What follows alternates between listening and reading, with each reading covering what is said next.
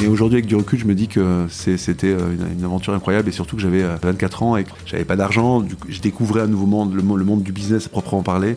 Et je voyais le nombre de cartes de crédit qui arrivait par minute sur le site de manière totalement automatique autonome avec une toute petite équipe. Honnêtement, on n'a pas vraiment compris ce qui se passait. Et la belle histoire, hein, pour moi, c'est de clôturer une, incroyable histoire de 10 ans. Bah, on a vendu à Adobe. Honnêtement, on fait partie des, je, pense, des 5 ou 10 plus gros exits euh, euh, français dans l'Internet à proprement parler. Euh, des, des, 20 dernières années. Ce qui m'amuse, c'est faire des choses nouvelles et tenter des nouvelles choses. Chez eFounders, en gros, on a des idées. c'est des idées, les idées d'ailleurs que j'ai eues au départ parce que quand j'ai créé Photolia, j'ai rencontré plein de problématiques de logiciels qu'on n'avait pas et dont on avait besoin. Et c'est les cinq premières idées que j'ai eues chez eFounders.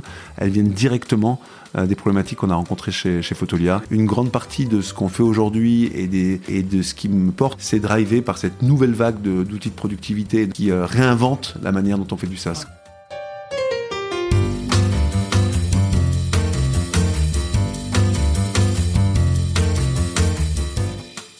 Vous écoutez La Combinaison, le podcast qui part à la rencontre de personnes exceptionnelles qui ont réussi dans leur domaine.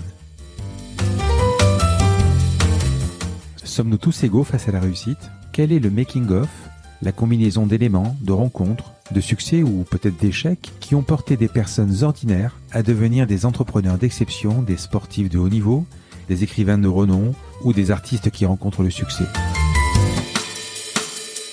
Je suis Frédéric Azoulay, un passionné de podcast depuis plusieurs années et dirigeant d'une entreprise papeo.fr, une imprimerie en ligne réactive pour les professionnels et les revendeurs.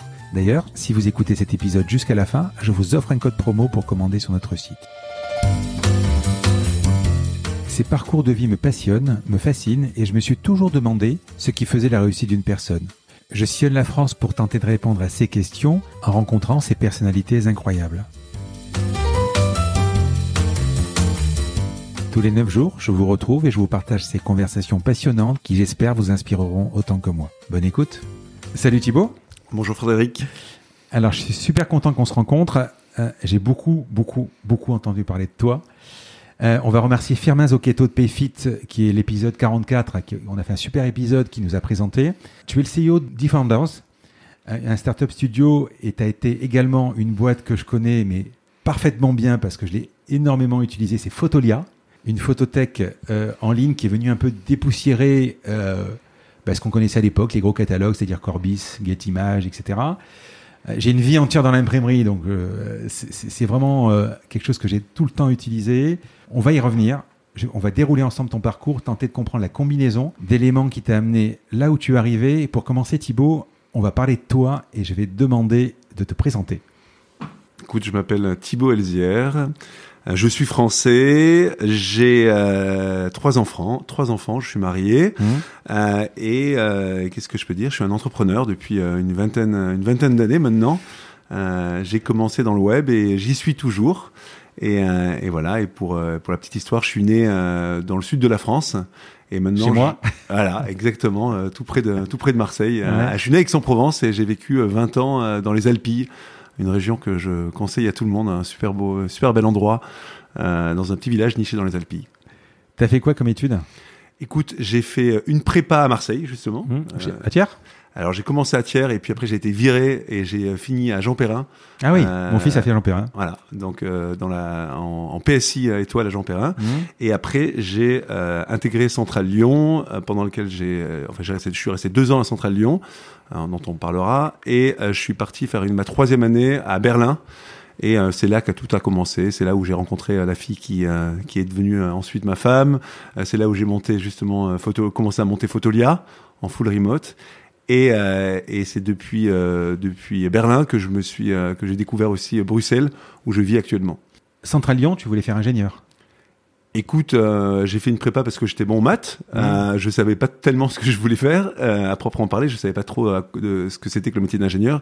Et euh, à Central Lyon, très rapidement, j'ai compris que ce que je voulais faire, justement, c'était pas forcément ingénieur, euh, je dirais mécanique. Mmh. Les écoles généralistes comme Central Lyon ou les grandes, les, les, autres grandes écoles te forment hein, pour aller travailler chez Airbus, chez EADS ou ou dans l'industrie française. Et c'est en arrivant à Central Lyon, j'ai compris que c'était pas du tout ce qui m'amusait, les laboratoires. la... Alors j'étais intéressé par les sujets, mais pas du tout par l'environnement. Et je me suis, euh, j'ai découvert très rapidement l'entrepreneuriat parce que il y a une école juste à côté de Centrale qui s'appelle l'EM Lyon. j'ai rencontré une nana justement le premier jour d'arriver à Centrale Lyon. J'ai rencontré une nana qui, qui était juste à l'école d'à côté et j'ai suivi pendant pendant un an en sous forme cachée, en clandestin, parce qu'il n'y avait pas de il y avait pas de bridge en, ce, moment entre les deux écoles, les cours les cours de l'EM, mmh. donc plutôt orienté commerce et j'ai découvert un tout autre univers et j'ai essayé dans ma carrière de mêler un petit peu tout ce que j'avais comme background et curiosité technique mmh.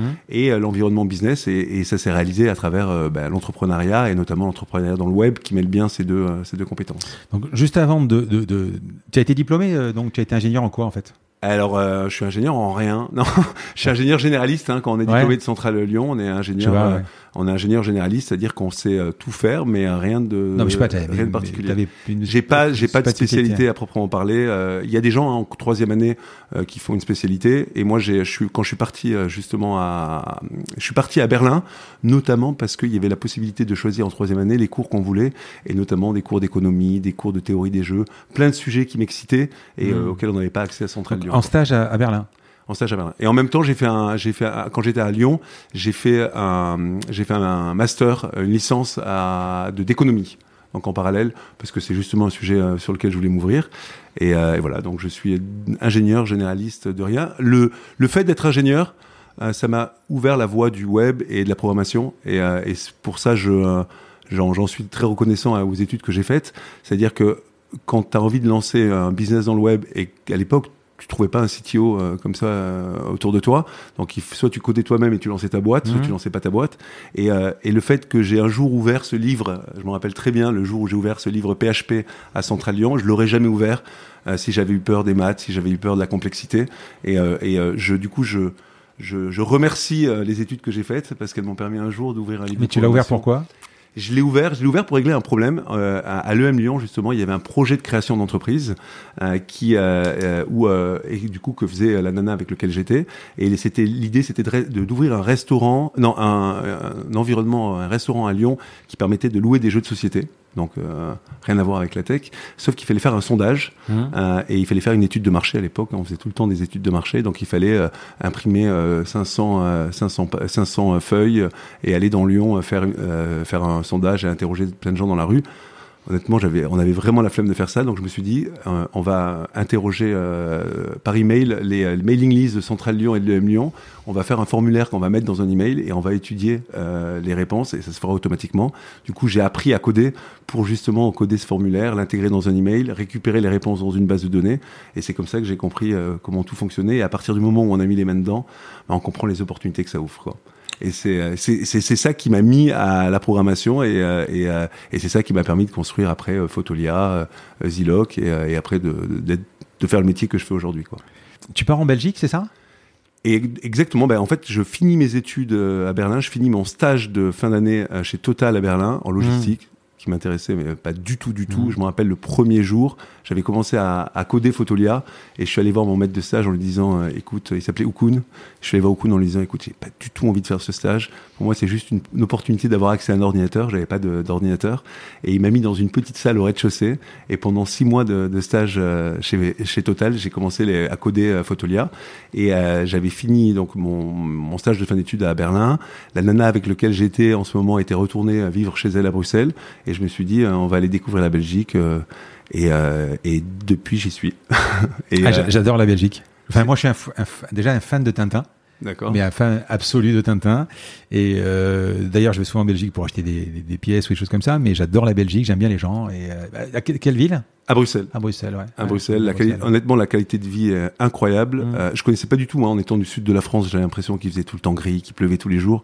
Et en fait, j'ai réalisé que ça. Mais tu, tu, fais toujours un peu des. Euh, et je passe. le, le, le, centre opérationnel de eFounders est euh, à, à, Paris, mm. donc euh, je fais, je passe généralement une nuit par semaine, une nuit par semaine à Paris, donc deux jours, deux jours ici. Ce qui, et le reste du temps, je travaille en remote depuis Bruxelles. D'accord. Donc tes, enfin, tes, enfants, ta femme est à Bruxelles? Toute ma vie est à Bruxelles, oui. D'accord. Toute ma vie est à Bruxelles. Euh, pour arriver à Photolia, il y a une étape préalable que j'ai trouvée, euh, qui est monsosie.com, c'est ça? Je me suis demandé si on allait arriver sur monsosie.com. J'ai essayé non, non, mais, de, de slalomer.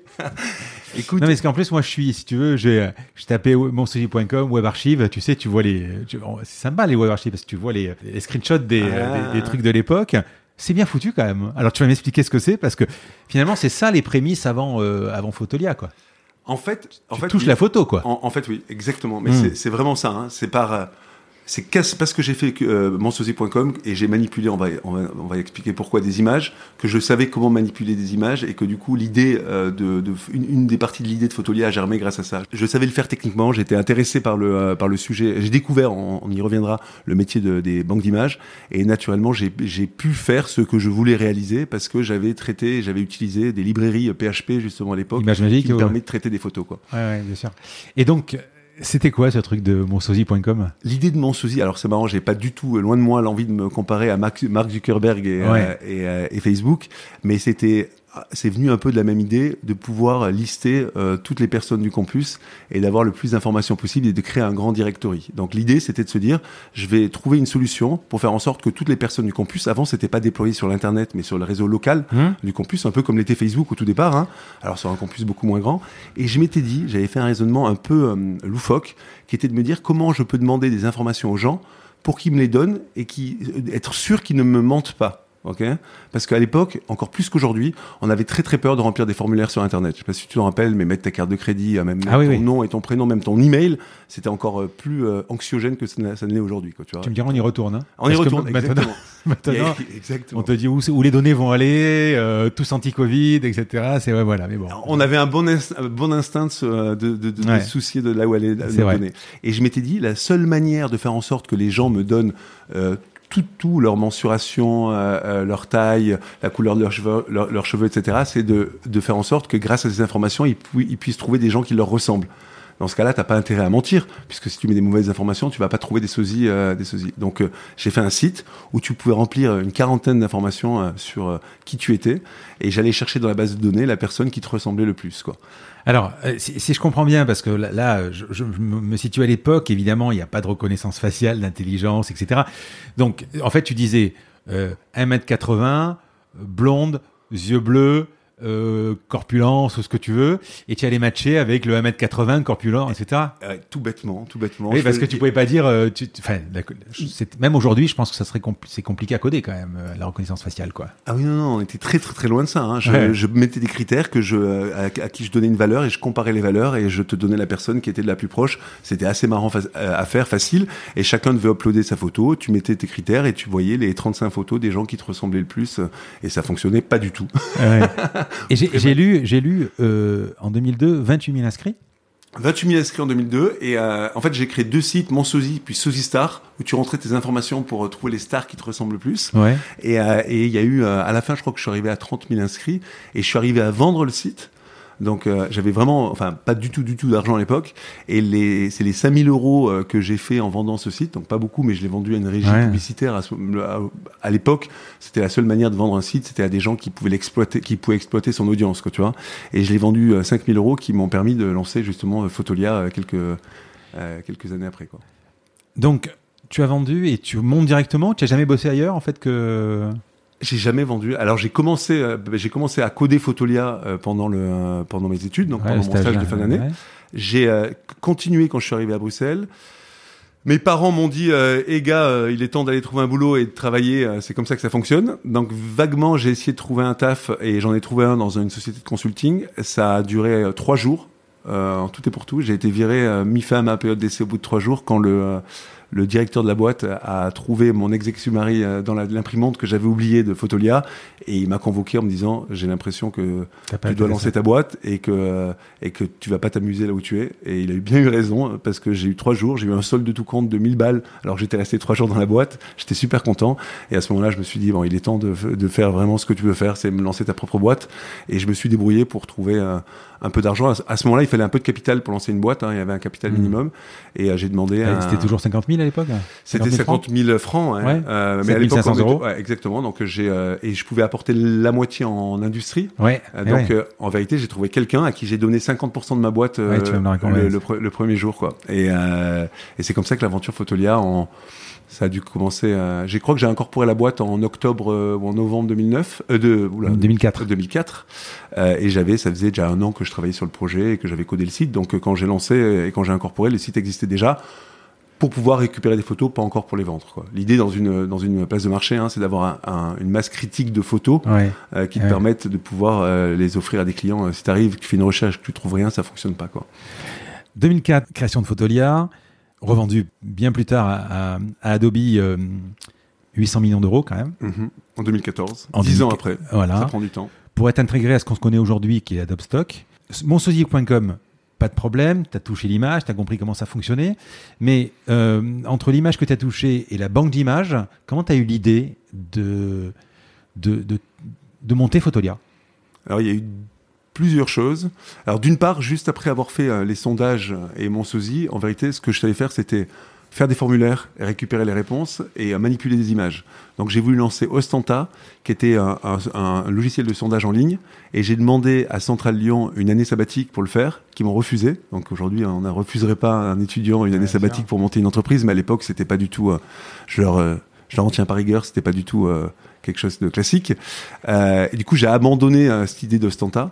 Ça aurait pu être hein, le SurveyMonkey. Et SurveyMonkey a commencé en même. SurveyMonkey qui fait ça justement en ligne et qui est devenu la grosse boîte qui s'est lancée au même moment faisait ça. Euh, écoute, j'ai euh, euh, comment ça s'est passé?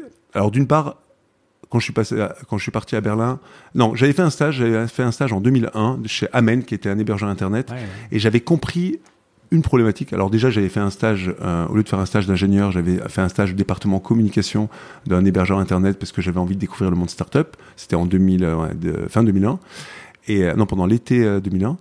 Et, euh, et là, je travaillais, j'achetais des, en fait, on achetait de la publicité hein, pour faire euh, du coup, euh, pour faire connaître, rendre visible la marque, et pour illustrer ces publicités, on achetait des photos. Et j'ai exorbi- j'ai trouvé, trouvé exorbitant euh, le prix euh, d'achat des photos, qui était plus cher que les pubs en elles-mêmes. Donc du coup, là, j'ai compris un revers de la médaille, qui était le prix des photos. Et ça, ça, c'était une chose. Et deuxième chose, quand je suis arrivé à Berlin et la nana que j'ai rencontrée, qui est devenue, enfin Marine, qui est devenue après ma femme, avait un beau-frère qui travaillait dans, dans les parents travaillaient chez Getty Images. Mmh. Et euh, à, l'époque, hein, Getty Images travaillait avec un nombre euh, réduit, une- à peu près 1000 photographes triés sur le volet, euh, qui étaient full-time pour la, pour la banque.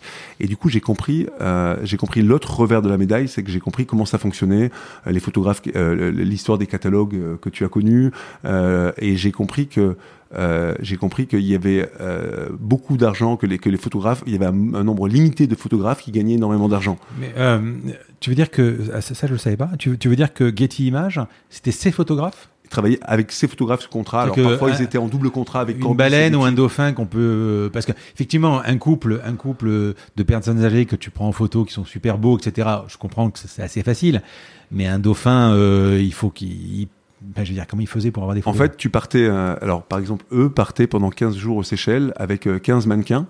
Euh, et, euh, par, et shootaient pendant 15 jours avec tous les mannequins dans toutes, euh, dans toutes les situations possibles et faisaient euh, le catalogue été plage de, de Getty quoi. Donc ça fonctionnait, Ah ouais. ça fonctionnait comme ça. je, je savais pas que ça fonctionnait comme ça Et en même temps, et je me rappellerai vraiment toute ma vie, j'ai, je c'était l'apparition des premiers appareils photo numériques ouais. et j'ai acheté avec, j'avais fait un stage, un petit stage en Allemagne avant d'arriver à Berlin, et j'ai gagné, et j'ai gagné euh, 600 balles qui m'ont permis d'acheter un petit appareil photo numérique, un Sony Exilim, Hum. et qui Ah faisait euh, de la photo moyenne, 3 millions de pixels, mais j'étais genre fasciné. Fasciné par le fait qu'on puisse faire euh, des, euh, de, de- de la photo digitale et persuadé que la photo digi- digitale allait remplacer la photo argentique, ce qui n'était pas du tout gagné à l'époque. Justement, j'en avais parlé aux parents du, du beau-frère, euh, qui m'avait un peu ri au nez en me disant ah ah ah, euh, il y a encore euh, il y a encore 20 ans Ouais. euh, entre le moment où les nos Hasselblad vont être remplacés par du, du digital et en vérité quasiment deux ans après Getty Images a demandé à tous ses photographes de switcher au digital donc ça allait très très très très vite Moi, j'ai commencé de la photo à titre enfin, amateur pour m'amuser.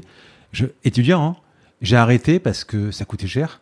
Le développement coûtait cher, les labos professionnels coûtaient cher, même du noir et blanc, on voulait faire du noir et blanc à l'époque, c'était encore plus cher que la couleur déjà, mais ça coûtait cher quoi. Et ça, ça, coûtait très très cher. Et c'est vrai que le numérique, je m'en souviens, les photos étaient assez moyennes au début. Euh, euh, enfin, ça n'avait pas cette qualité, mais quand tu discutais avec des photographes, c'était encore mon métier parce que on avait ce qu'on appelait, tu avais connu les hectas et tout ça, quoi. J'étais les, euh, les, les, enfin, les hectas, c'est des diapos qui sont plus grosses. Ils disaient, mais jamais, jamais, jamais la, la photo numérique n'aura la qualité de l'argentique. C'était incroyable, et, et, pourtant. Euh, Il y avait une très, très, très forte conviction, effectivement. Honnêtement, je suis passé pour un taré et tout le monde s'est foutu de ma gueule quand j'ai euh, quand j'ai dit que j'allais faire un site qui me permettrait à n'importe qui, puisque c'était le principe de, de, Photolia, de pouvoir soumettre les, les, photos et les mettre en vente. Quoi. Et mon idée, c'était de se dire que tous les amateurs, que dans les photos que que tu prends, chaque, sur, si tu prends 1000 photos, il y aura forcément une ou deux bonnes photos. Alors ça, c'est, ça s'est avéré pas être très juste. En vérité, il faut avoir quelques connaissances en photographie pour prendre des bonnes photos. Il y a des gens, ils peuvent prendre 10 000 photos, elles sont toutes dégueulasses les unes que les autres. Et, euh, euh, ce qu'on a, donc moi j'ai pas mal euh, rendu visible Photolia en vendant le fait que n'importe qui pouvait mettre les photos. Et au final, hein, dix ans après, on a réalisé que il y avait parmi le, les millions ou deux millions de contributeurs, il y avait véritablement 50 000 contributeurs qui, qui étaient des photographes soit professionnels dans un autre métier, soit photographes amateurs qui contribuaient, qui vendaient 80% des photos de la plateforme. Mais, euh, mais ça faisait déjà 50 fois plus que ce que Getty avait pu avoir. Et en, en quelques années avec euh, Photolia, on y reviendra peut-être, mais on a eu une aussi gros, grosse banque d'images que celle que Getty avait construit sur les, ou racheté, parce qu'il faisait beaucoup d'acquisitions euh, sur 20 ans. Déjà à l'époque, on, on, va parler de ton startup du startup studio et tes investissements, etc. Euh, je t'entendais tout à l'heure discuter. Euh, en un moment, il y a une intuition, en fait. Il y a une intuition. Tu sens le projet, tu sens le truc, etc. À l'époque, est-ce que quand on t'a offert le, Sony, tu avais cette intuition que le futur de la photo serait la photo numérique? Ah, Une conviction Ah, une conviction totale. Une conviction totale, alors qu'on était. Euh, t'as sauté à pieds joints. Ah, société, société mmh. j'ai vraiment. Par contre, par contre, ce que j'avais pas la chose auquel j'avais pas été réfléchi là où j'ai eu de la chance, c'est que j'avais pas fait ma due diligence sur le marché en, en me disant qu'il y avait une opportunité. En bref, je me suis lancé et je pense que euh, quand tu crées ta première boîte, souvent tu veux juste résoudre un problème ou tu saisis une opportunité euh, et parfois tu tombes sur une opportunité qui est une mauvaise opportunité et tu réussis pas alors que tu es un très bon entrepreneur. Et euh, moi, je suis tombé un peu sans le, sans le vouloir dans une super belle opportunité. En gros, les quatre ou cinq banques d'images qui se sont lancées en même temps euh, sur le même secteur ont toutes cartonné, quoi, tu vois. Donc, euh, donc euh, en vérité, on a bien exécuté. On aurait pu mieux le faire. Hein. Quand, je, quand je me retourne et je regarde comment on était organisé il y a 20 ans, euh, ça me fait encore rire. Euh, mais euh, mais j'ai eu beaucoup de chance de tomber sur un marché qui était ultra vertueux. Ce qui s'est passé, c'était que c'était un petit marché et en fait en réduisant le prix des images, puisque c'était le principe de Photolia, hein, de, de crowdsourcer l'acquisition d'images et du coup de réduire le prix je pourrais expliquer en détail pourquoi, mais on a pu passer d'un prix de 500 euros à un prix de 5 à 10 euros l'image. Euh, ça a permis d'ouvrir un tout nouveau marché euh, surtout le marché des PME, euh, qui pouvaient enfin se payer des photos. Et sur le, et on a été tous, on a créé un monopole. Enfin, on a été monopolistique sur ce marché, et donc on a pu créer des, tous des grosses boîtes. Quoi. C'est un peu la thèse de, de Peter Thiel sur From Zero to One. Pour pouvoir créer une grosse boîte, il faut créer un nouveau marché sur lequel on se positionne comme leader. Et c'est ce qui s'est passé. C'est rigolo. J'en parlais hier exactement avec. avec Jean-Daniel Guyot sur ça, sur la, la, notion de monopole être dix fois meilleur. Mais lui, il est pas trop pour. Euh, il me dit, ouais, il, m'a controversé sur, euh, sur, euh, sur Peter Thiel. Parce que bon, c'est un, gars particulier. Ah oui, c'est un gars particulier hein, pour le coup. mais par contre, son bouquin est super. Ah, son bouquin, son très affilié avec avec Donald par ailleurs. mais non, non. Le, le, le, fait est que ce que je veux, ce que là où je veux en venir, c'est que j'avais pas du tout imaginé que ça se passerait comme ça et j'avais pas du tout intuité euh, qu'on ouvrirait un nouveau marché. Moi, je voulais juste euh, faire une banque d'images digitales et il s'est passé des choses que euh, des choses incroyables que, auxquelles j'aurais jamais pu. En même temps, la chance que tu as, c'est que tu as tu l'as codé toi-même. C'est-à-dire que avant, il n'y avait pas le choix. Hein. Voilà, t'avais pas le choix, t'avais pas d'argent. J'avais pas d'argent, il y avait pas. Enfin, c'était. Au pire des cas, tu as codé un truc qui, qui, qui t'as pas dû embaucher quelqu'un, etc., etc. Donc, tu as, bon. Ah oui, dans les T'as mis combien de temps à le coder? Écoute, j'ai mis euh, un an pour faire une première version. Hmm. Après, euh, j'ai continué à le coder, donc j'ai lancé la boîte. Euh, je raconterai un petit peu, mais j'ai trouvé de l'argent avec des business angels qui sont euh, beaucoup impliqués dans le business. Hmm. Et je l'ai encore fait six mois, puis j'ai compris mes limites de développeur très rapidement. Tu faisais aussi le, le, le- le front?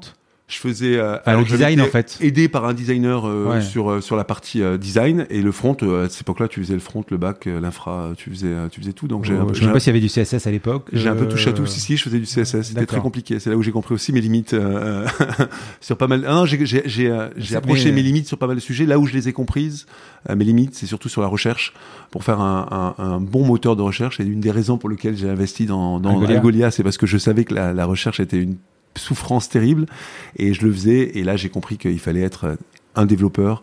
Euh, qu'il fallait euh, travailler avec quelqu'un dont c'était le métier pour pouvoir faire quelque chose qui fonctionne bien et rapidement. Tu as le produit, il fonctionne, tu l'as codé, le site est en ligne.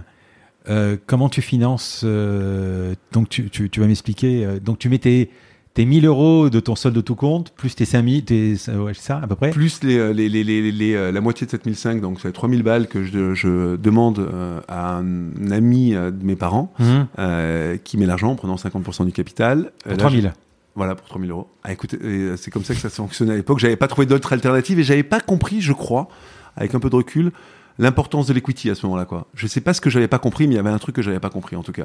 Euh, et j'étais, j'étais pas né euh, dans une famille d'entrepreneurs, j'avais pas été euh, euh, accommodé à ça, et euh, du coup, euh, ça me semblait tout à fait normal d'avoir 50% de ma boîte et que un business angel ait mis 3000 euros. D'ailleurs, je connaissais pas le terme de business angel Ouais. à l'époque. Et, euh, et à ce moment, euh, là, j'avais essayé pendant euh, pendant les six, six mois d'avant de trouver de l'argent auprès des vagues réseaux de business angel. Il y avait Paris Business Angel et il y avait euh, et il y avait quelques fonds hein, qui, qui subsistaient après le crash de l'internet. Mhm. Et ils n'étaient pas tellement réceptifs à, à mon sujet. Ils, ils me voyaient en tant qu'ingénieur, ils attendaient que j'ai un brevet. Un brevet, quelque chose de tangible, et j'avais, euh, j'a- j'arrivais avec une nouvelle approche business à proprement parler, et ça leur, euh, ça leur plaisait pas, donc j'avais pas trouvé de ce côté-là. Par contre, j'ai recontacté euh, Patrick Chassani, qui était le directeur de la boîte dans laquelle j'avais fait les stages en 2020. Amen. Amen, exactement. Et je lui ai dit, écoute, regarde, photolia.com, c'est en ligne, je veux faire un, un eBay du digital. À l'époque, c'était Photolia, c'était qu'une première verticale à faire un, un que c'était la référence à l'époque, des biens intangibles en fait. Et donc je comptais faire euh, Un eBay la au sens en et en, en une place de marché. Non, Place une de place de marché. Non, non, au sens au sens place de marché du terme, Mhm. effectivement. Euh, et euh, et il me répond du tac au tac en me disant, écoute, on vient de vendre Amen, on croit hyper fort à ton projet, on veut investir, viens nous voir. Et là, j'arrive et je me rappellerai toute ma vie. euh, je comptais, euh, ma, ma- nana m'a- m'attendait euh, pendant une heure et finalement ça a duré quatre heures. Et j'ai discuté avec Oleg Tcheltsov Ouais. que j'ai rencontré et que je connaissais pas à ce moment-là, et Patrick. Et, et ils ont tout de suite cru au projet. ils ont été euphoriques et ils ont mis, euh, je crois, euh, 200 000 euros, ce qui était énormément à l'époque hein, pour des business angels. Euh, et ils m'ont dit, écoute, on va racheter, on va racheter le le copain de tes parents, les 50% du copain de tes parents, et on va partir sur un tiers, un tiers, un tiers. Donc à ce moment-là, j'avais encore perdu des Tu te parts. souviens combien ils les ont racheté Ben, euh, euh, à, l'époque, ils ont mis, je crois, autour de 200 000 euros. Euh, 200 000 euros. Ils ont pris deux tiers de la boîte, donc un tiers chacun et un tiers pour moi. Non, Ils n'ont pas donné quand même 100 000 à. Non, non, ils ont racheté. Non, non, ils ont racheté. euh, ils ont racheté. Ouais, 10 000, euh, quoi. le, le- non, le double, le double ou le triple. Ouais, donc. Et, et de toute façon, la personne qui avait investi le, le regrette certainement aujourd'hui, mais elle le faisait ça surtout pour m'aider et pas forcément pour un- une culbute financière à proprement parler. Quoi. Surtout quand elle a mis les sous, elle s'est dit c'est perdu quoi. Alors- peut-être, peut-être, certainement à ce moment-là. Et Tu les quelqu'un revois qui venait pas du tout de la tu tech. le- tu le- Je le revois, euh, c'est l'ami d'un ami et je, je l'ai pas revu depuis. Ouais. Et, et il est pas du tout dans le monde de la tech. euh, il a euh, plutôt des, euh, il est dans le sud de la France et il a des vignes et des et des restaurants. Mais quand le produit, quand le produit sort, il, est, il est, il est mûr. C'est Pourquoi, un- c'est pourquoi un- il faut de l'argent en fait? C'est un site web euh, à ce moment-là et j'ai be- j'ai besoin d'argent pour recruter une équipe. Et comme- pour le comme- marketing? pour la, la même raison et pour le marketing. Et euh, le marketing euh, a été finalement ultra important Ah ouais. euh, pour pouvoir atteindre justement La euh, masse critique. une masse critique d'utilisateurs et, et, euh, et lancer l'espèce le cercle vertueux d'une marketplace qui fait qu'on a assez de photos pour euh, pour avoir des acheteurs et qu'on a assez d'acheteurs pour euh, motiver les photographes de, de rajouter davantage de photos quoi. Alors, Et- le, le principe, tu vas me l'expliquer, enfin, tu vas l'expliquer plutôt, moi je le connais, mais tu vas l'expliquer.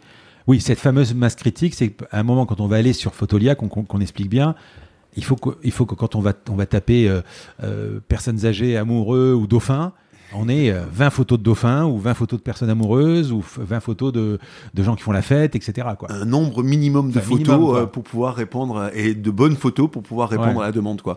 Et, et je savais pas tellement quel était ces chiffres, hein, ce chiffre. Hein, et en vérité, avec j'ai compris qu'autour de 100 000 photos, alors je dirais pas, je mmh. dis pas que c'est la, la, règle ultime, mais je sais que sur Photolia, quand on a eu 100 000 photos, on pouvait répondre de manière tout à fait satisfaisante à la, à la demande des clients. Quoi. Ouais, parce que tu sais pas, enfin moi j'imagine, je n'étais pas à votre place, mais tu sais pas comment rentrer en fait. Tu sais pas s'il vaut mieux prendre des photographes pour alimenter les photos, mais d'un autre côté, les photographes, s'il y a trois photos, ils vont pas venir. Et d'un autre côté, les, les, clients vont pas venir s'il n'y a pas assez de photos. C'est un peu ce, tu te mords la queue, quoi. Ben, C'était assez évident dans ce, cas, dans ce cas-là, parce que non, non, non, c'est tout le temps une question hein, de savoir mm. euh, dans une marketplace euh, par quoi il faut attaquer euh, le, le, le, poisson. Ouais. Euh, et là, c'était assez évident dans le sens où c'est des biens qui sont pas périssables. C'est-à-dire que ça coûtait rien à un photographe d'uploader des photos et d'attendre six, à partir du moment où il avait fait le boulot et d'attendre six mois pour qu'elles se vendent, quoi. Euh, par exemple, dans un site de petites annonces, c'est beaucoup plus compliqué puisque quand une, une annonce, elle périme. C'est-à-dire que si je mets mon, ma photo sur, euh, euh sur, si je mets ma petite annonce sur euh, le nouveau site euh, de vente d'annonces et en même temps sur le Bon Coin, ben, comme ça sera vendu en 20 minutes dans le Bon Coin et que du mmh. coup l'annonce sera périmée, elle aura plus lieu d'être. Donc là, là le sujet est compliqué sur Photolia on avait 6 euh, à 12 mois tranquilles. Évidemment, les gens s'impatientaient. Évidemment, euh, ils, voulaient qu'on vende plus les photos, mais on ne demandait pas l'exclusivité à proprement parler. Il existait d'autres banques d'images, hein, comme iStock Photo, euh, qui s'est lancé plus ou moins à la même époque. et donc, du coup, on, a pris le temps, et ça a été beaucoup, beaucoup d'énergie. Je suis allé voir, alors à cette époque-là, hein, je faisais, on allait distribuer des flyers dans toutes les écoles de photo. on, je faisais un, petit peu de pub dans les magazines de photos, même si ça coûtait vraiment très cher. j'allais, j'allais démarcher tout le monde sur les forums J'étais euh, vraiment le mec qui euh, va emmerder tout le monde sur les forums de photos. il y en avait beaucoup. Hein. Euh, c'est un gros sujet. C'est une des premières passions des Français, la photo, pour pouvoir vendre mon site. Et de fil en aiguille, on est arrivé à, à 100 000 à 100 000 images. Et là, on a vu vraiment la mécanique de la place de marché se mettre en œuvre. Euh, les, les, les, clients ont commencé à acheter. Du coup, les photographes avaient confiance à la plateforme, on en remis. Et on n'a jamais eu aucun problème. Si bien qu'après, la problématique, quand on a dépassé la masse critique, c'est plus l'offre, donc c'est plus le, le, nombre de photos, c'est le nombre de clients. Parce que le nombre de photos euh, est drivé, c'est-à-dire plus on amène de clients, plus les photographes sont contents et plus ils se mettent au travail pour pouvoir euh, alimenter la plateforme. Quoi. Donc, euh, donc voilà. Et, les, et pour revenir un peu sur l'aventure, euh, l'aventure financière, donc euh, j'ai, euh, ils ont mis 200 000 euros.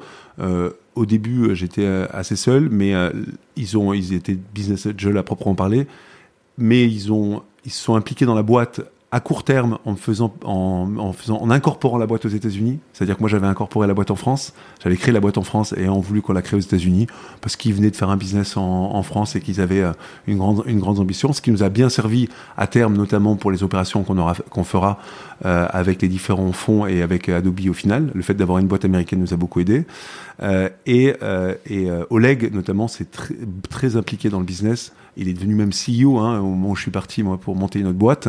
Euh, et c'est lui qui a drivé, je dirais, toute l'aventure euh, business. Euh, parce que moi j'y connaissais rien de l'aventure Photolia quoi. Donc pour ça j'en suis extrêmement reconnaissant quoi. Ouais, je l'avais remarqué mais c'est bizarre parce que je, je pensais vraiment que c'était une boîte. Je me souviens très bien un jour en achetant des crédits, j'ai acheté j'ai fait deux paiements d'un coup et je voulais contacter Photolia pour que pour leur dire j'ai fait deux paiements d'un coup et euh, je cherchais et euh, je me souviens même l'adresse je crois que c'était suite quelque chose euh, ah oui oui bien sûr exactement voilà. exactement et, et, euh, et, je me suis dit tiens c'est une boîte je sais pas pourquoi J'étais pas 100%. C'était des boîtes postales. Il y avait 66 avenues des Champs-Élysées ouais. à Paris. Ouais. C'était la boîte française, qu'on a gardé la filiale française, et une boîte postale, euh, sûrement euh, dans un super endroit à Soho. Euh, et, et c'est bizarre parce que je me souviens à l'époque, j'arrivais pas à savoir si c'était une boîte française ou une boîte américaine. Et, euh, et, et, du coup, dans la répartition plus tard du chiffre d'affaires, si vous vouliez, parce que tu l'as aussi, c'est ce que tu fais plus ou moins aujourd'hui chez eFounders aussi, euh, le fait de vous implanter aux États-Unis, le marché a été plus gros aux États-Unis? Écoute, on a toujours essayé d'aller craquer euh, les, euh, les États-Unis, on n'y est vraiment jamais arrivé. Il y avait mmh. deux concurrents qui étaient Shutterstock, iStock. Euh, ouais. Alors, Shutterstock était américain, iStock Photo était canadien, mais très très très, je dirais, locaux. Et ça a été tout le temps très dur. Nous, notre marché, ça a été l'Europe. Euh, 80, je dirais que même 90% du chiffre d'affaires a été drivé par l'Europe. Par contre, les, les Américains nous ont beaucoup aidés parce que ça a été les premiers contributeurs en masse de photos. Donc en vérité, on allait sourcer nos photos aux États-Unis et on les revendait, enfin aux États-Unis et dans d'autres pays d'ailleurs, hein, pas mal en Russie euh, par ailleurs, et on les a revendus dans 26 pays et notamment en Europe. Euh, L'Allemagne, euh, moi qui étais le pays avec lequel j'avais pas mal d'affinités parce que j'avais passé deux ans en Allemagne, a été jusqu'à la fin, jusqu'au moment où, où Photolier est devenu Adobe Stock, le, un tiers de notre chiffre d'affaires.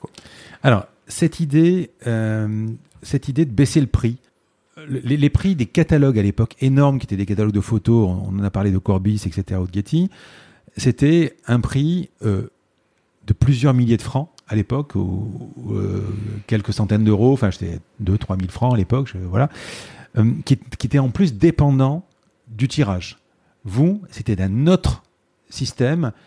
Tu aurais pu, au lieu de vendre ça 2000, 2000 francs par exemple, ou, 300 euros, dire eh ben, je vends ça que 50 euros. Non, vous, vous avez choisi un peu à la, à la, à la Xavier Niel, quoi, à la free. Alors écoute, on casse direct quoi. Je vais rendre à César ce qui appartient à César. Moi, je comptais faire des photos à 10 euros et Oleg m'a dit il faut faire des photos à 1 euro. Et, euh, et, au final, les photos, on les a vendues à 10 euros en moyenne, mais le fait d'arriver avec une photo à 1 euro, comme faisait notre iStock Photo, qui, mmh. euh, Photo, notre concurrent des photos à 1 dollar, ça a été euh, une manière de rendre accessible, de nous donner une visibilité énorme sur le marché, quoi. Donc il y avait un système de crédit hein, où tu achetais des crédits. Et Même ça, c'était génial, je trouve. Alors ça, ça pour le coup, euh, ça pour le coup, on l'a inventé nous-mêmes et ce qui a rendu le modèle ultra vertueux, hein, parce que les gens achetaient des crédits à l'avance et donc c'est ça qui a financé euh, notre trésorerie et qui a fait qu'on n'a jamais eu besoin à aucun moment de lever positif direct quoi. Direct, directement. Donc on a un peu investi euh, il y a Oleg et Patrick ont mis leur premier ticket. Ils ont remis ensuite. Moi, j'ai pas pu suivre parce que j'avais une personne qui devait suivre qui, qui, qui a pas pu parce qu'elle n'était plus là. Euh, et, euh, et euh, mais euh, leur investissement, ils ont dû mettre quelques centaines de milliers d'euros au final et ça a rendu le business. Ouais, je vais expliquer parce qu'on discute, mais comme on connaît bien le produit, toi et moi, puis surtout toi, euh, on peut-être pas. En fait, effectivement, pour acheter, on n'achetait pas en euros, on achetait en crédit. Tu avais par exemple une, 10 euh, crédits, 30 crédits, 50 crédits, etc. Et bah, tu voulais par exemple acheter une photo qui faisait 640 par 480 pixels à l'époque, ça coûtait un, crédit, le double, trois crédits, etc. Et tu, tu puisais dedans. Et évidemment, beaucoup de gens comme moi bah, tu arrivais, tu arrivais en fin d'année euh, ou je sais pas quand et tu avais plein de crédits qui te restaient et puis euh, voilà quoi. Et les crédits expiraient. Alors euh, et les crédits d'ailleurs expiraient. Nous on était obligé de les compter au chiffre d'affaires. Donc si tu n'avais pas dépensé tous tes crédits, on te les prolongeait un peu. mais c'est ce qu'on appelle du no-show, un peu ce qui se passe par exemple avec des avec du Smartbox. Bah, il y avait un chiffre d'affaires gratuit, des crédits qui n'étaient pas utilisés non plus par les par les utilisateurs. Non, la grande innovation sur le pricing, ça a été ce système de crédit, plus le fait et tu l'as dit de, de de facturer, de défaire dépendre le prix des photos en fonction de la taille et pas en fonction d'utilisation. Euh, avant, euh, quand tu, l'as bien dit, hein, quand tu voulais acheter une photo, tu devais expliquer à Getty, à Corbis ce que tu allais faire de la photo et notamment du nombre de personnes euh, qui allaient la voir. Et de ça dépendait le prix. Et ça rendait euh, du coup l'opération très complexe parce que tu fallait que tu, tu, tu, interagisses avec un humain, donc un vendeur, pour définir le prix de ta photo. Nous, on a fait un système simple en mode self-serve, ça veut dire en mode self-service. Tu rentres sur le site, tu trouves ta bonne photo, t'appuies, tu, tu décides ta taille et tu paies un nombre de crédits. Quoi. Et puis, ça m'est arrivé moi d'acheter directement des photos chez Corbis. Quand tu fais par exemple moi, dans l'imprimerie, euh, une pub pour Citroën, ça va faire des 4 par 3 et, et tu sais que Citroën a du budget. Tu peux acheter ta photo 3, 4, 5, 10 000 euros. C'est pas le problème s'il paye. Le problème, c'est quand tu fais un, gars qui décide d'inonder Marseille, par exemple, ou Paris, avec des prospectus à pizza qui sont pas très chers. Et quand tu vas dire à Corbis, ben, je fais 250 000 flyers, la photo, au lieu qu'elle coûte 800 euh, euros, elle va en coûter 1005. Et en fait, ça sert à rien. Et donc, tu es obligé de mentir, en fait, de leur dire c'est quasiment invérifiable. Et, euh, tandis que vous, c'était transparence. C'était transparence euh, et euh, ça n'a pas plu à tous les photographes hein, parce qu'ils trouvaient ça pas ça légitime de pas être payé en fonction de l'usage de leurs photos. Mais c'est ce qui a rendu liquide le marché et qui a permis d'augmenter énormément le volume. les alors les, les, photographes touchaient 33% du prix de la photo. Euh, c'était aussi très vertueux, c'est-à-dire que normalement dans une place de marché on, on reverse euh, quasiment 80%, c'est l'inverse, hein, on reverse plutôt 80% aux contributeurs. Il s'avère que historiquement Getty et Corbis euh, prenaient une marge très importante des photos, justifiée par tous les coûts intrinsèques à, la, à la photo argentique. C'est-à-dire que euh, Getty avait des coûts euh, d'impression pour les catalogues, avait des coûts. Avant, quand j'achetais une photo chez Getty, euh, j'allais à, l'agence Paris Getty, je demandais le catalogue famille, je, je, consultais le catalogue, je trouvais la photo. Ah, il s'avère que le diapo est à New York. Ils appelaient l'agence de New York.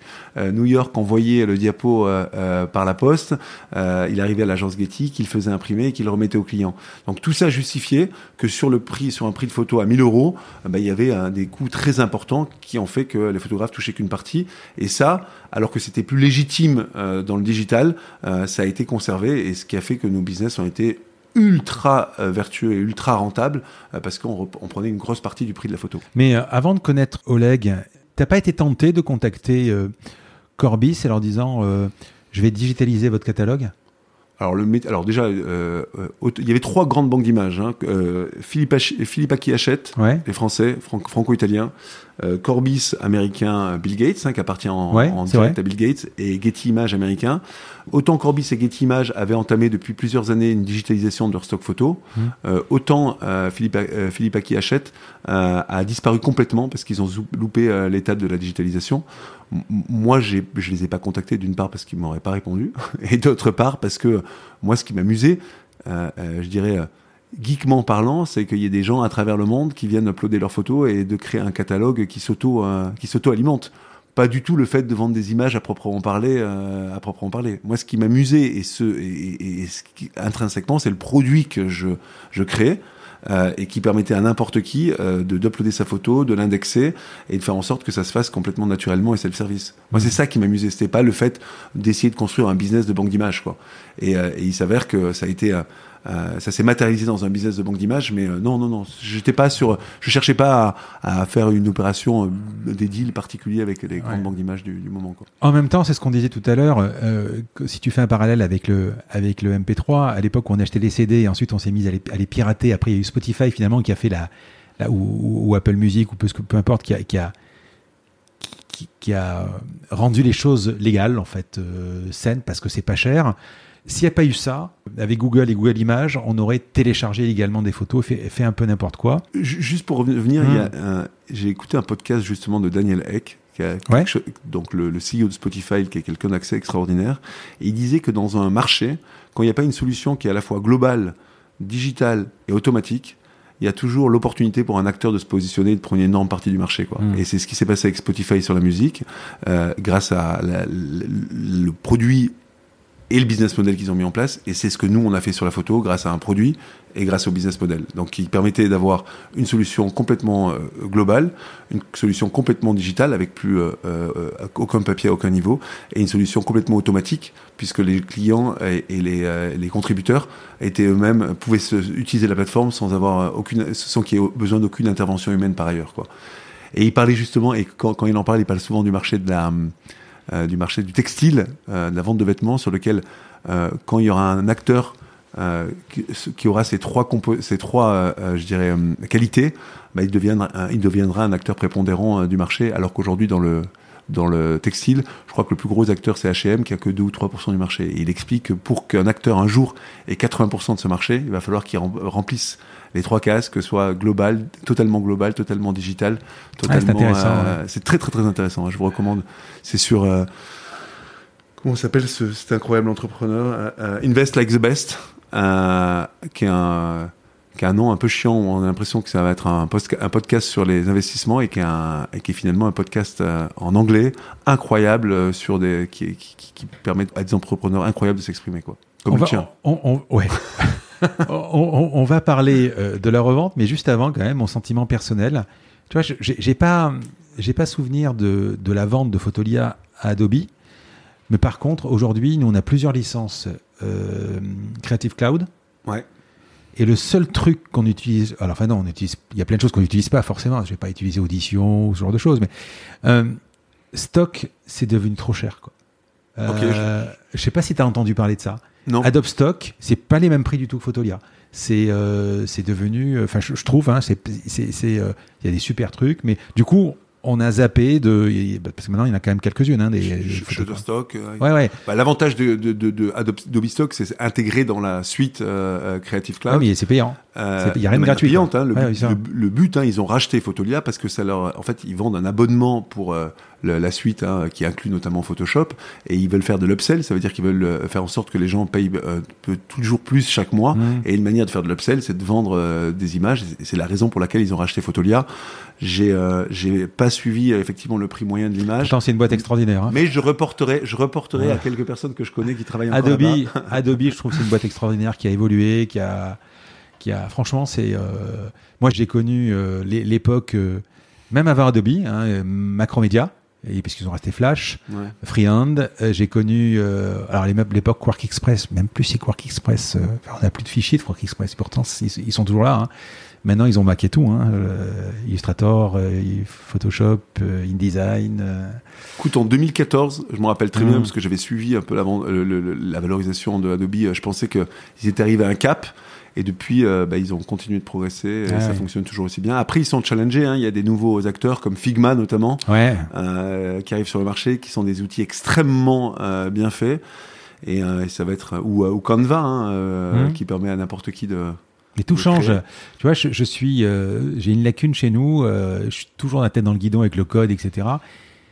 Et hier, j'ai une tradition quand je rentre à Paris sur les trois heures de train, je fais autre chose. Et là, j'ai commencé à me former sur Notion. Ah, bah, C'est bien. Extraordinaire, quoi. Ah bah c'est un logiciel euh, justement extraordinaire, euh, extraordinaire. Moi je, je trouve qu'ils sont bons. euh, euh, Dans la philosophie, dans J'ai investi dans, dans Notion en 2000, euh, Ah oui en 2016. Ouais. Donc tout au début, on est très peu d'investisseurs parce qu'ils ont ils ont une croissance Zao, fulgurante. comment il s'appelle Zao Ivan Ivan Zhao, ça Ouais. c'est le c'est le et je me rappelle très bien. Moi j'avais l'idée et on a construit euh, au même moment que Notion un produit qui s'appelle Slide, euh, euh, qui est finalement assez complémentaire de Notion, mais qui est très similaire dans, dans l'esprit. hein. L'esprit de Notion, ju- juste très rapidement, c'est de se dire que euh, et c'est le même feeling que j'avais euh, quand j'ai créé Slide en même temps et que j'ai investi aussi dans Notion, c'est de se dire que le document, comme on l'entend, le document que fait Word ou le document que fait Google Doc, parce que finalement Google Doc Mm. c'est juste une copie en ligne de, doc- de, de Word, euh, a été créé pour le print. Il a été créé pour être imprimé. Il y a toute une fioriture, toute une mise en page euh, qui est plus nécessaire et qui bloque euh, l'usage, euh, notamment perso et en entreprise, parce que c'est vu que c'est il y a beaucoup de mise en page, c'est difficile de collaborer dessus et c'est difficile d'éditer sur portable quoi. Et j'en étais j'étais persuadé qu'il allait avoir une solution que que les gens allaient passer comme ils passaient pour en perso de la note vers le doc et c'est ce qui s'est passé pour l'entreprise et, et Notion sont arrivés en plus d'un produit incroyable et d'une bonne thèse, avec euh, une communication, un design euh, totalement révolutionnaire et, et une grande partie de ce qu'on fait aujourd'hui et, des, et, et de ce qui me porte, et notamment on va reparler de ce que je fais chez Folk, c'est drivé par cette nouvelle vague d'outils de, productivité, et notamment Notion, euh, qui euh, réinvente la manière dont on fait du SaaS. Non, puis ça, en no-code, tu fais beaucoup de choses. Ah oui, le, le fait de pouvoir mixer dans une note à la fois des éléments de texte et des éléments, des images et des, euh, des tableaux structurés. Euh, Enfin, moi, je vois, euh, moi, je vois aujourd'hui, euh, alors, entre, euh, d'un côté, Altaci, enfin, J- Jira, euh, Evernote, Trello, etc., il y a quand même pas mal de choses que tu peux entièrement switcher sur, sur. Notion. On va terminer sur, sur Photolia, mais je vais quand même rappeler des chiffres et on, on dit deux, trois choses. Quelques chiffres quand même, que j'ai trouvé, hein, mais j'espère que tu, je ne me suis pas trompé. 2005, 40 000 euros de chiffre d'affaires. 2006, 2 millions. Euh, 2007, 7 millions. 2008, 18 millions. 2009, 30 millions. Avec 10, 000 10 millions de photos. 250 000 photographes, c'est ça mhm. Comment expliquer cette, cette croix C'est à un moment, c'est euh, quand ça part, c'est euh, c'est euh, c'est incroyable. structurellement le fait euh, que ça soit une place de marché, que tu aies une masse critique euh, et, euh, et un business model euh, ultra vertueux euh, et euh, ce qui justifie le fait que c'est fonctionné quoi. On a pendant les deux premières années ça a été très compliqué, mais je me rappelle très très bien le jour où on a passé la masse critique, ou en tout cas le moment où on a passé la masse critique, euh, on a d'ailleurs eu, un- je me rappelle, un, un des premiers articles dans TechCrunch en novembre, de, en novembre 2005 qui nous a aidé à la Ouais. rendre visible. À ce moment-là, il y avait un article qui était publié par semaine, donc euh, dès qu'il y avait un article, tu avais vraiment une grosse visibilité. Aujourd'hui, il y en a 50 par jour, c'est un peu plus compliqué. Euh, mais euh, je me rappelle très bien, moi j'étais, franchement, euh, j'étais, j'avais pas d'argent, je découvrais un nouveau monde, le, le monde du business à proprement parler, et je voyais le nombre de cartes de crédit. euh, qui arrivaient par minute sur le site ou de gens qui achetaient des crédits et j'étais euh, complètement effaré. Je me rappelle que je faisais des paris avec, euh, avec euh, Marine, ma femme, en disant bon, si on arrive à 5000 euros par jour, on se paye un étoilé et, et c'est passé de 5000 euros par jour de chiffre d'affaires à 10 000, à 20 000, à 50 000, à 100 000, à 500 000 de manière totalement automatique, autonome, avec une toute petite équipe. Honnêtement, on n'a pas vraiment compris ce qui se passait. Euh, ça s'est fait euh, quand un business. C'est vraiment la définition du, du product interfit. Ah oui, quand un business fonctionne, quand un business fonctionne euh, sur le web et qui est complètement automatisé, digitalisé et globalisé, bah, ça fonctionne comme ça, quoi. Et mmh. c'est moi, j'ai, j'ai, je réalisais pas à l'époque à quel point c'était fascinant, mais, mais aujourd'hui, avec du recul, je me dis que c'était une, une, aventure incroyable et surtout que j'avais, j'avais 24 ans et que c'était, c'était le début de tout, quoi. J'apprenais tout euh, chemin faisant, quoi. Trois ventes. Trois ventes. Merci, merci Oleg. merci Oleg. Écoute, moi je. Alors, première en 2009. Ouais. Donc, on a vendu un fonds. en fait, on a fait euh, deux euh, LBO. Donc. Je, t'ai pas posé la question. Excuse-moi. Pas de levée de fonds. Donc, pas de levée de fonds à aucun moment. Donc, vous avez auto à partir des 100, 200 000 euros qu'ils ont mis. Ils ont mis un peu plus. Parce après, donc c'était rentable. Hein. Ils, ont, ils ont mis davantage, euh, après 200 euh, 000 euros en plus, je crois, mais en gros, à quelques centaines de milliers d'euros. On n'a plus mmh. jamais levé d'argent. On a fait euh, ce qu'on a. En, 2009, on a communiqué sur le fait que c'est une levée de fonds, mais on ne sait jamais dans une levée de fonds hein, si c'est une augmentation de capital ou un rachat de parts. Et il s'avérait qu'à chaque fois, c'était un rachat de parts. Donc on a vendu 50%. on voulait dérisquer en 2009 on était assez impressionné par les chiffres du business et en même temps on savait pas trop vers où on allait.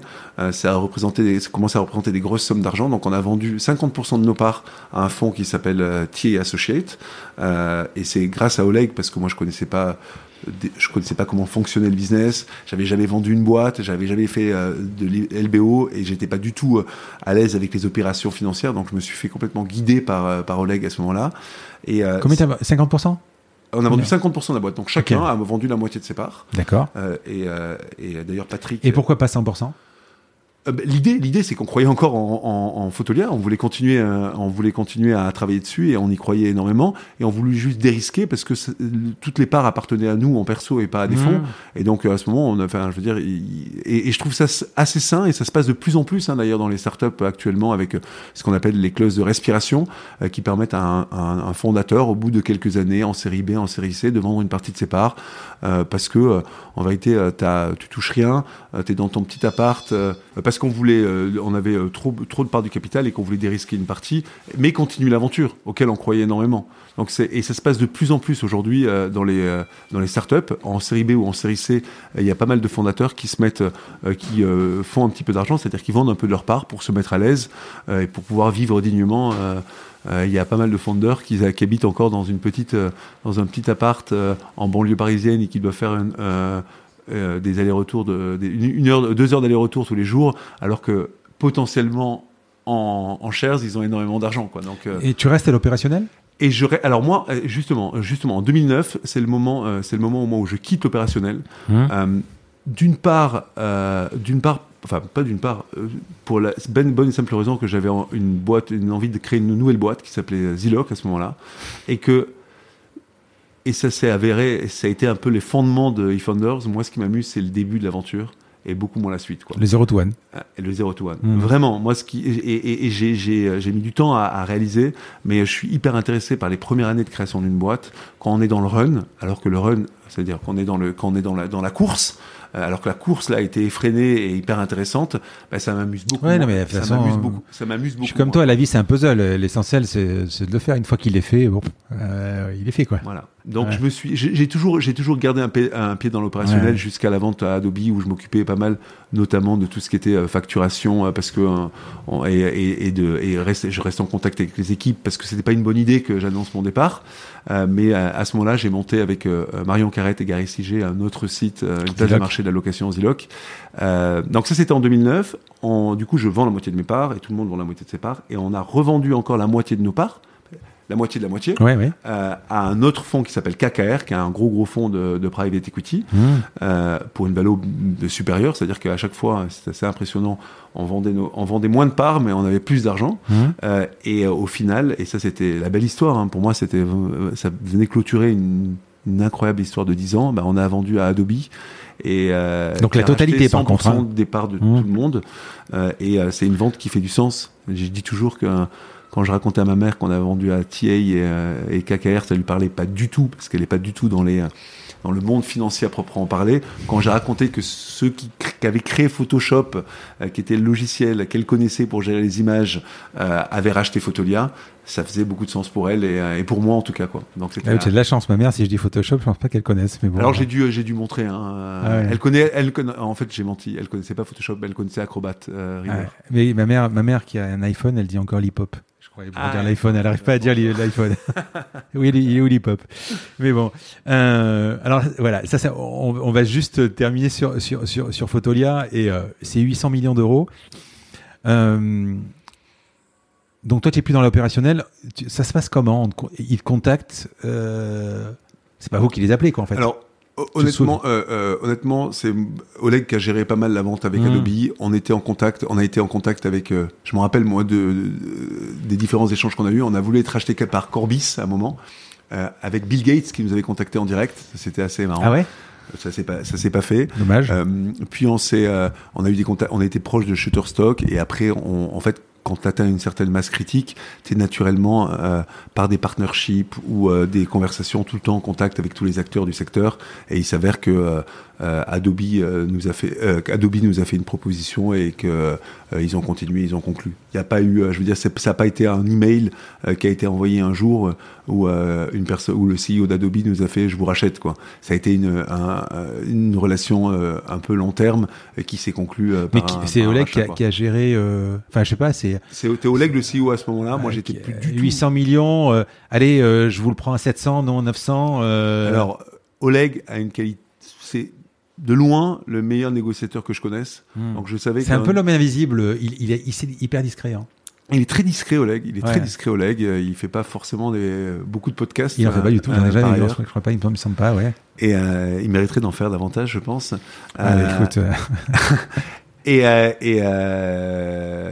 et c'est lui qui a, c'est lui qui a géré avec euh, brio euh, cette vente. Moi, ça faisait déjà trois ans hein, que j'étais sur, ou deux ans que j'étais sur eFounders, complètement euh, sur d'autres, d'autres sphères, les mains dans le cambouis. Donc, c'est ton métier, mais j'ai pas l'impression d'avoir eu beaucoup de, d'exits à ce niveau.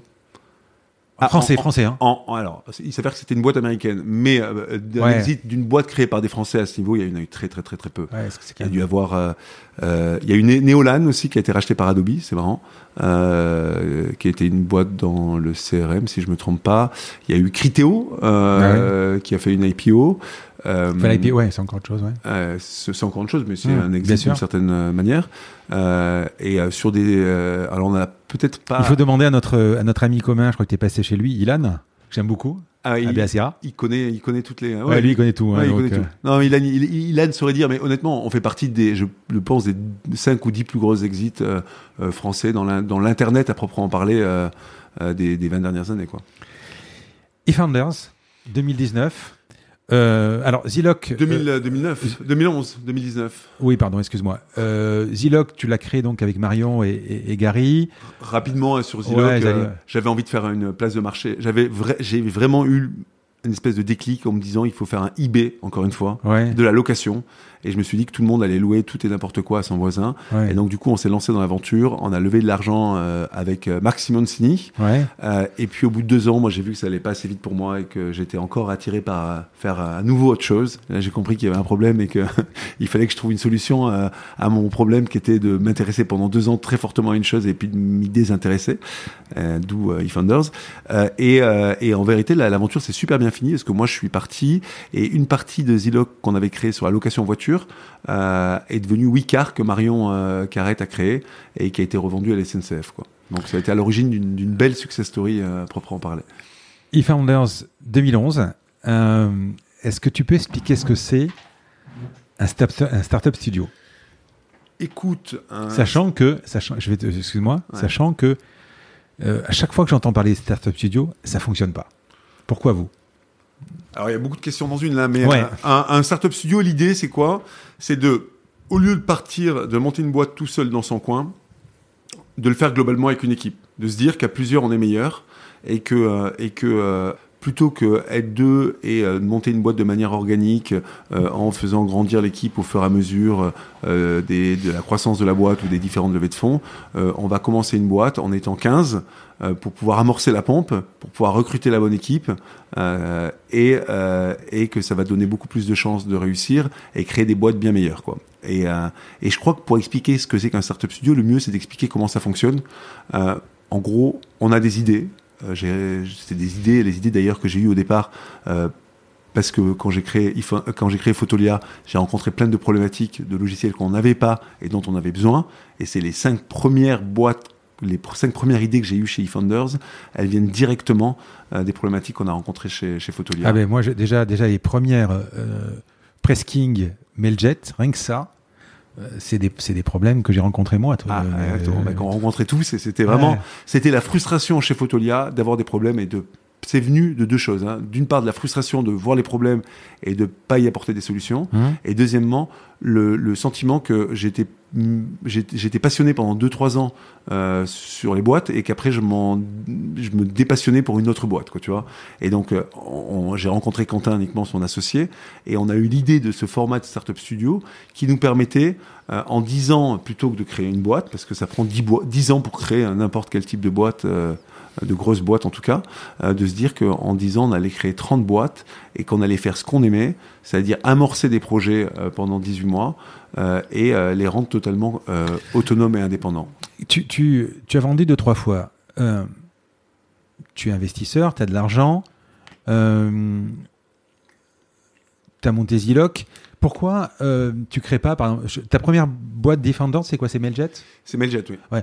Euh, pourquoi tu montes pas Mailjet toi-même encore une fois Et pourquoi tu, tu, comment tu arrives à te dire non, on va pas monter la boîte, on va pas monter une deuxième ou une troisième. D'abord, on va monter une structure qui va monter des boîtes. C'est comme si tu crées une holding qui va gérer, qui va gérer des boîtes en fait.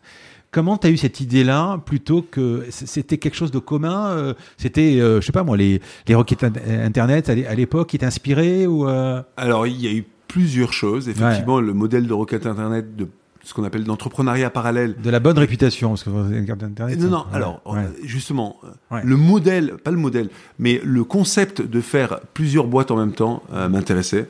Euh, parce que je voyais que ça pouvait convenir à ce que je cherchais et, euh, et là où je pouvais apporter mes compétences.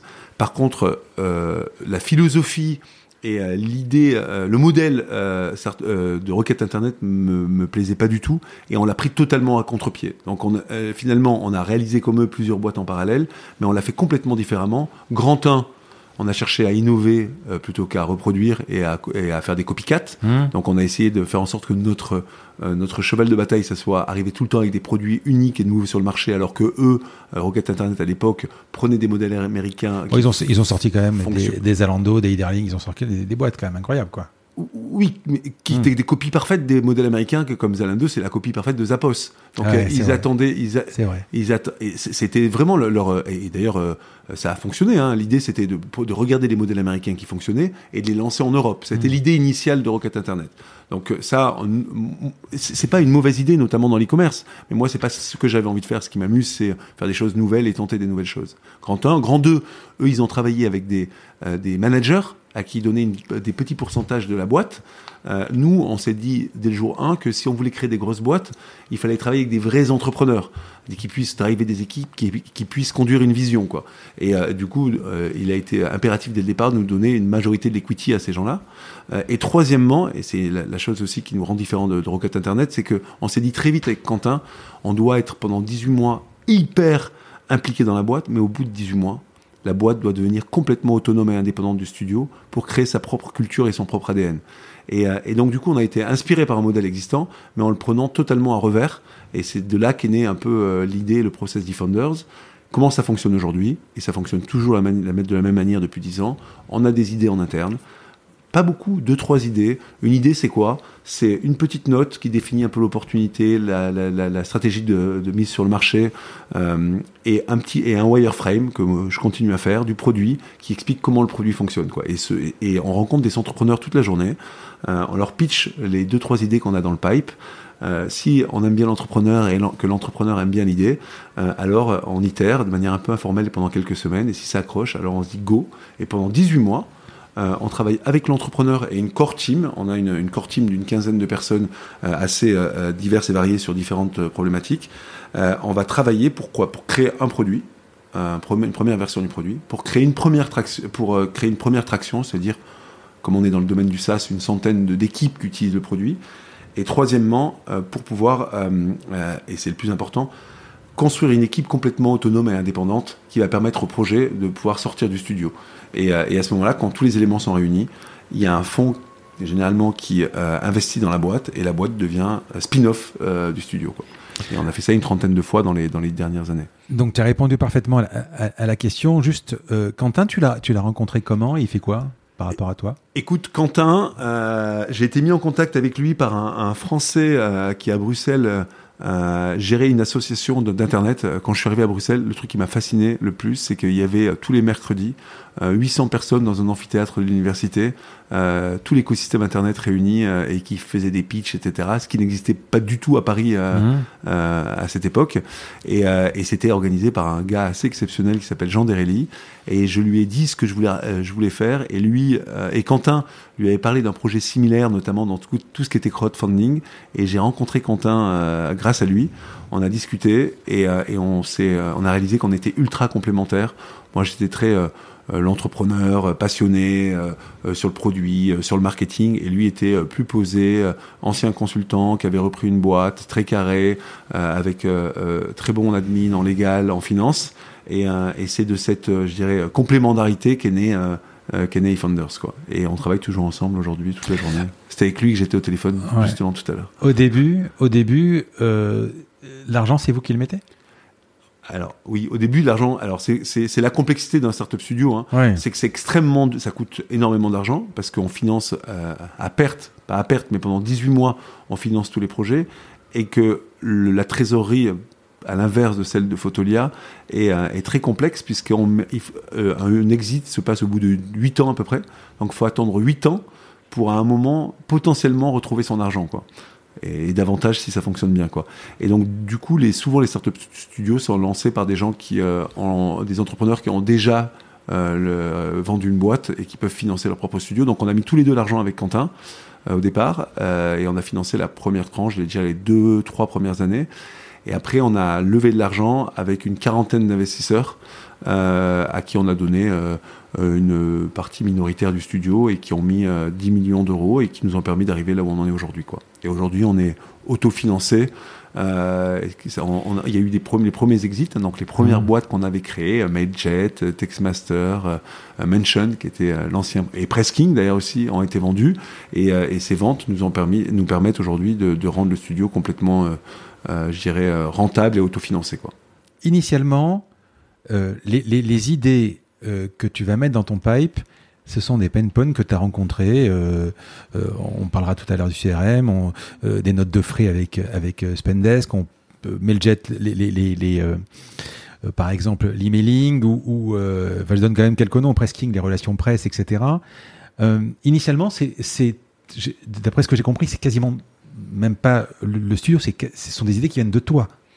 C'est, des, alors, Mailjet, Mailjet, c'est une boîte qui a été créée juste avant pour rendre à César ce qui appartient à César aussi, et que j'ai co-créé euh, avec euh, Julien et, euh, William, et, dont j'étais cofondateur au début avec eux, et qu'on a incorporé après très rapidement dans eFounders six mois après. donc du coup, je suis pas seul à avoir être venu avec cette idée, mais toutes les autres idées, c'est des idées qui mais tu n'avais pas à l'époque, tu n'avais pas déjà Sending Blue ou Mailchimp? Alors, euh, Mailchimp, c'est encore particulier. Exactement. Euh, non, non, Mailchimp, alors ça n'existait pas. Et Mailchimp, euh, c'était pour la newsletter, et nous on faisait de l'email transactionnel. Et l'innovation, il y avait SendGrid, euh, qui, qui SendGrid, c'était le concurrent américain qui est né exactement en même temps que nous, et, et, et c'était assez une innovation de rupture. C'était le, le, fait de dire que c'est la problématique de, de, de delivery, euh, de délivrabilité des mails, c'était pas notamment que sur les newsletters, mais sur les emails qu'on envoyait pour l'ouverture des comptes, pour les, euh, hmm. Euh, pour l'envoi des factures, etc. Et on a apporté une solution à cette problématique-là. Euh, mais sinon, les autres idées, c'est euh, c'est moi qui les ai. Après, c'est pas pas révolutionnaire. Bon, déjà, une, idée pour moi, c'est trois choses. Hein. C'est un problème. Et il faut être confronté à un problème pour pouvoir le, voir, une solution qu'on apporte à ce problème et une manière de rendre visible sa solution sur le marché. Et donc, du coup, on essaye d'arriver avec ces trois éléments et ce qu'on ce qu'on appelle constitue une idée.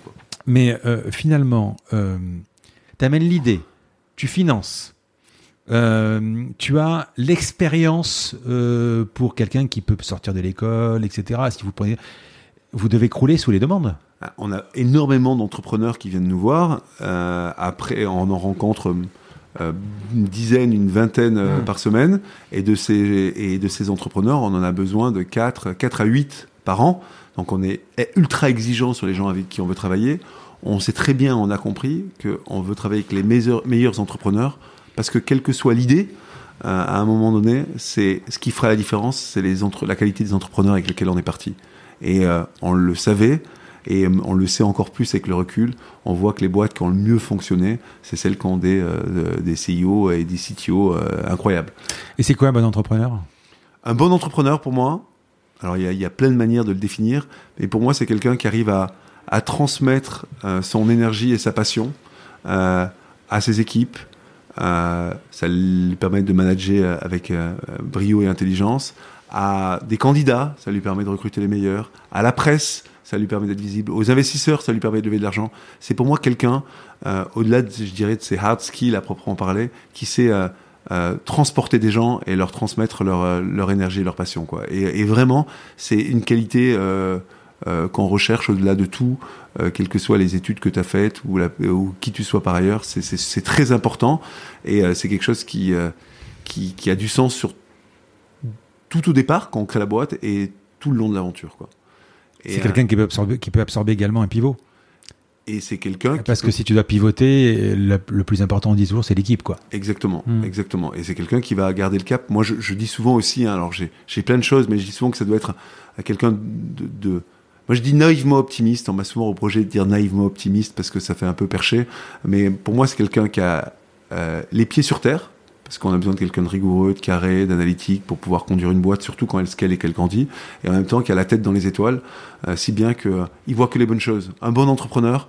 Euh, il oublie, euh, il, accepte ses échecs, mais il les oublie euh, pour penser et pour voir que le côté positif des choses, quoi. Et je pense que ça, c'est une qualité extrêmement importante.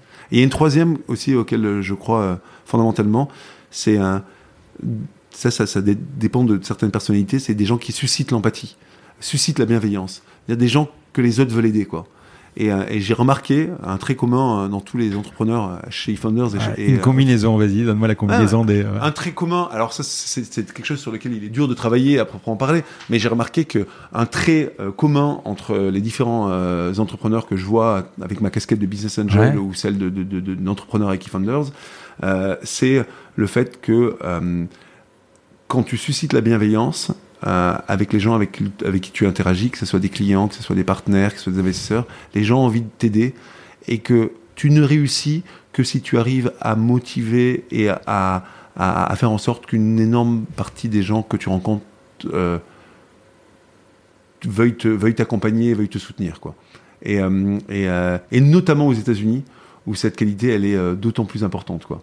Quelqu'un, tu mets quelqu'un dans la Silicon Valley, et il y a des gens, hein, moi, des entrepreneurs euh, que je mets dans la Silicon Valley, et chaque fois que j'ai un feedback, on me dit, ah, s'il est un peu rude, c'est un peu compliqué, le courant passe pas.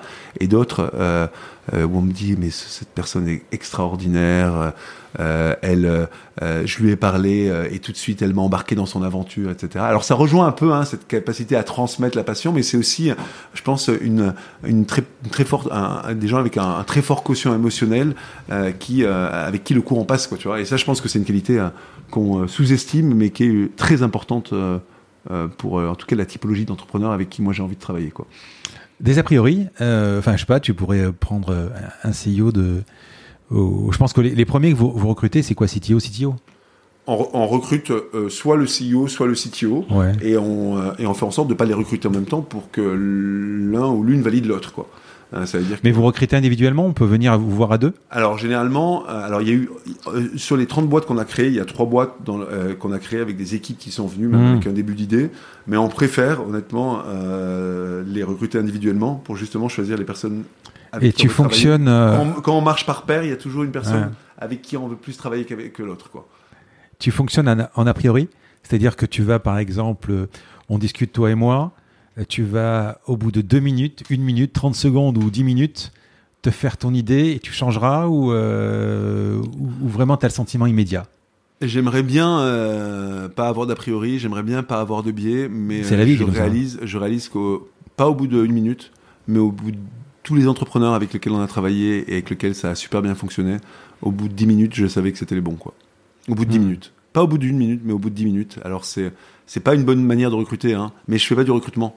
Euh, en vérité, c'est par exemple dans le recrutement, il faut surtout pas, il faut essayer de, gommer tous ces biais euh, cognitifs en essayant justement de faire travailler le moins possible son intuition et de se baser le plus sur euh, des facts. Moi, je cherche des cofondateurs, je cherche des gens avec lesquels je vais m'associer pendant 10 ans, et du coup, je pense que l'intuition a plus de sens, euh, et, euh, et euh, aujourd'hui, ça nous a bien servi, quoi. Et tu peux avoir le pro, bah évidemment, le projet, qui, tu trouves pas le cofondateur qui, enfin, ou les cofondateurs qui avec le projet, mais tu peux aussi avoir les cofondateurs dont tu ne trouves pas le projet. Ouais. Bah alors là, pour le coup, je ne sais pas les aider. Bah, généralement, quand je commence avec un entrepreneur, il me parle de ses idées. Hein.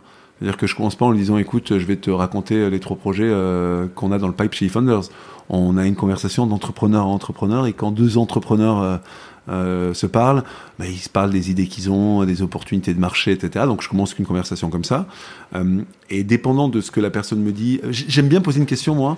Si la personne n'a pas d'idée à proprement parler, je lui dis, est-ce dans les dix dernières années, quelle boîte t'aurais aimé avoir lancé quoi? Généralement, c'est le bon début d'une discussion. Elle va me dire, euh, soit j'ai voulu lancer Yuka, euh, soit j'ai voulu lancer Notion, soit j'ai voulu lancer euh, Airbnb. euh, pour rester dans la tech, hein. Mhm. et, et dépendant des, des réponses que j'ai, ben, j'en- j'entame des discussions. Et parfois, euh, euh, j'ai mes trois idées que j'aurais voulu lui vendre, mais je vois que c'est pas du tout euh, ce que cette personne aurait aimé euh, vouloir faire, parce que euh, on lance un truc dans la fintech et je vois qu'il n'y a pas du tout d'affinité par ailleurs. Et du coup, je lui pitch rien et je lui dis juste restons en contact, euh, euh, euh, reparlons et je le fais vraiment, hein, reparlons dans deux trois semaines si tu as des idées toujours disponibles et à un moment ou à un autre on viendra par travailler ensemble. Il y a une, une nana justement avec le qui on travaille là, Patricia, qui est le CEO d'une boîte Kern. Ça fait pendant deux ans, on a échangé sur divers sujets euh, jusqu'à qu'il y ait un fit entre euh, entre elle et le projet et entre le projet et elle quoi. Combien de, de projets par, par an vous sortez? Deux, trois? Écoute, on, euh, on a commencé à- avec un projet par an, euh, Mm. puis deux, et, euh, et maintenant on est à à peu près un rythme de cinq par an, et on peut pas plus.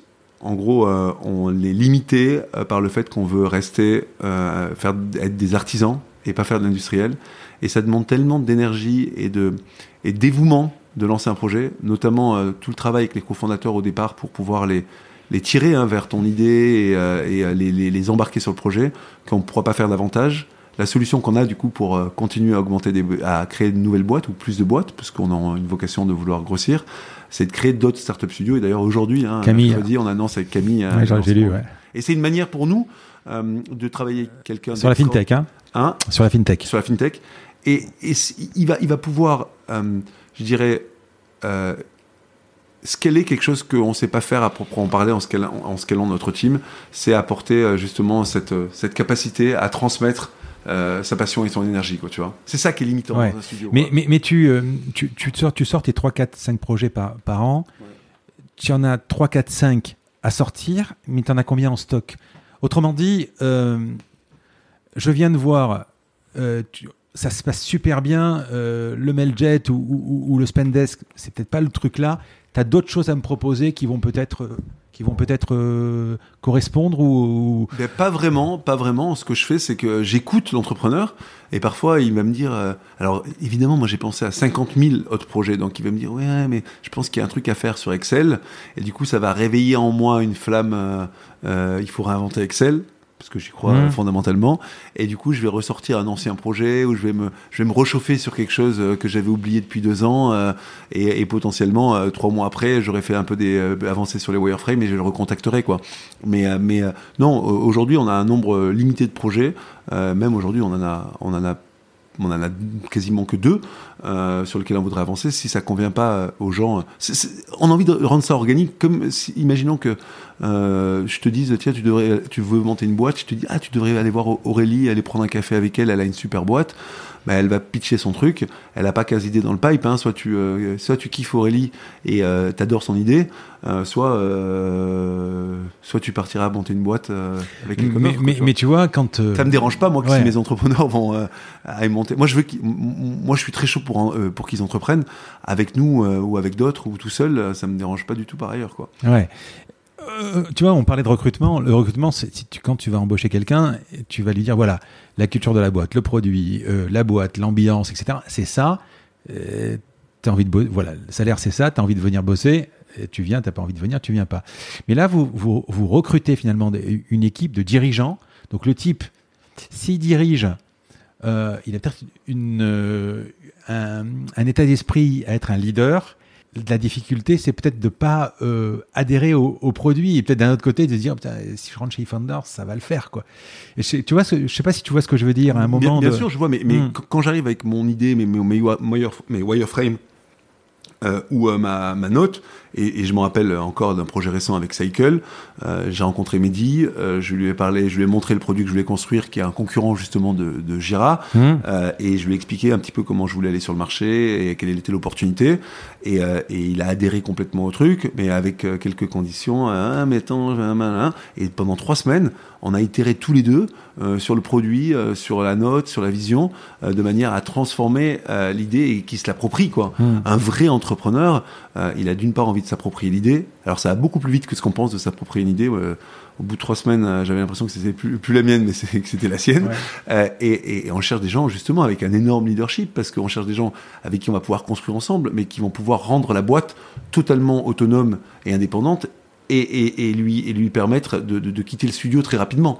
Euh, donc, euh, donc moi, je cherche des leaders et des, des, vrais entrepreneurs. Et on nous a un peu, on, nous a parfois jugé en disant les vrais entrepreneurs ne deviennent pas chez Founders.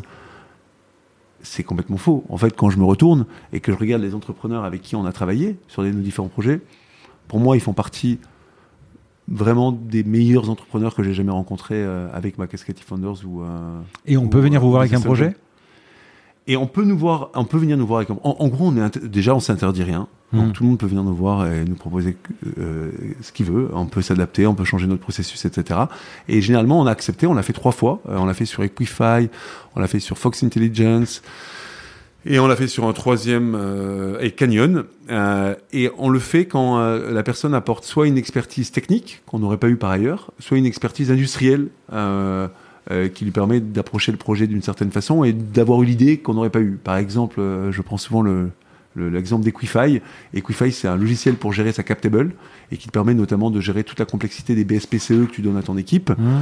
Honnêtement, on n'aurait d'une part jamais euh, saisi l'opportunité, enfin, en tout cas, moi, j'aurais jamais eu l'idée de cette idée, à proprement parler, d'une part, et d'autre part, c'était un, un, ancien avocat, et, et, et, vu la complexité du logiciel, j'aurais jamais, on n'aurait jamais pu le construire nous-mêmes euh, ou euh, il aurait fallu qu'on trouve les bonnes personnes, tu vois. Donc, euh, et par exemple, Algolia, si jamais, on, je pourrais pas me dire demain on va créer un nouveau type de moteur de recherche. Ça viendrait forcément si on devait construire un Algolia d'un Julien Lemoine, un technicien qui a développé un algorithme de recherche et qui viendrait nous voir en disant j'ai envie de construire ça avec vous, tu vois.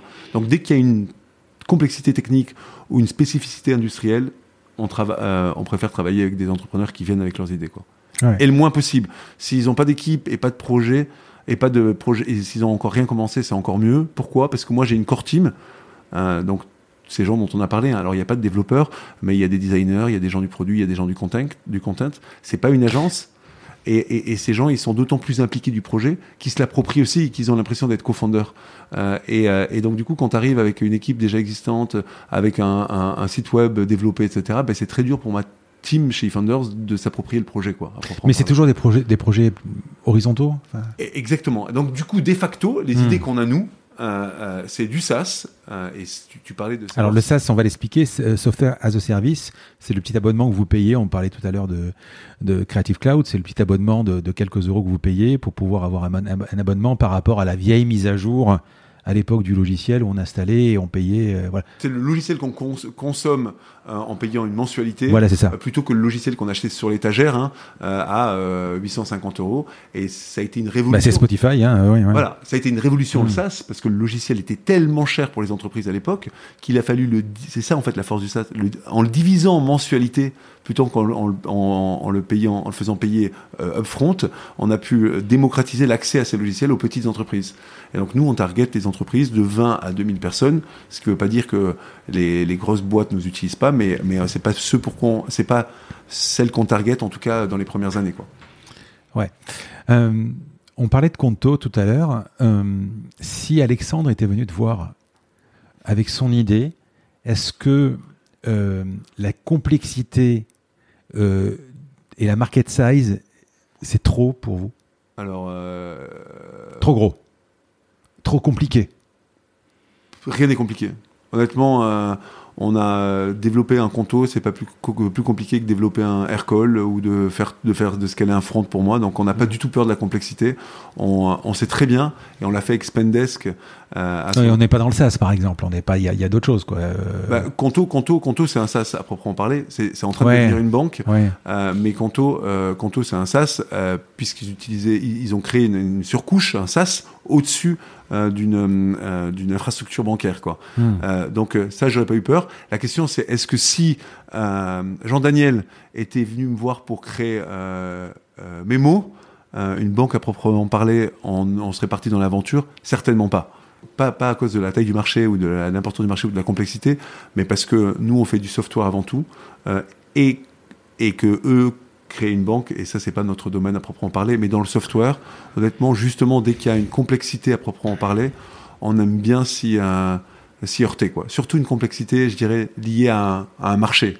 On a, on a réalisé, quand, quand on a commencé Aircall, on connaissait rien au marché de la télécommunication et on a appris euh, euh, qu'il fallait euh, acheter où on achetait des numéros, comment on construisait une infrastructure téléphonique, comment on achetait des avec qui il fallait contacter pour acheter des minutes sortantes.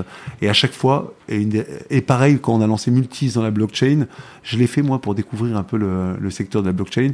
Et c'est en se confrontant, au début on, com- on comprend rien.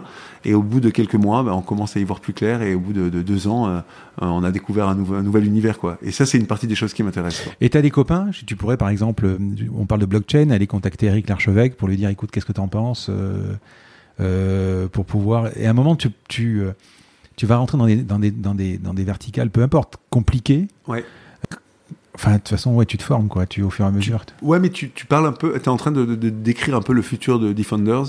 Il y a effectivement des, des, euh, des verticales qui sont euh, plus complexes que les autres. La blockchain en fait partie, pour le Ouais. coup, sur lequel on est capable de créer des produits, on l'a fait avec Multis, mais pour lequel on n'a pas une expertise avérée.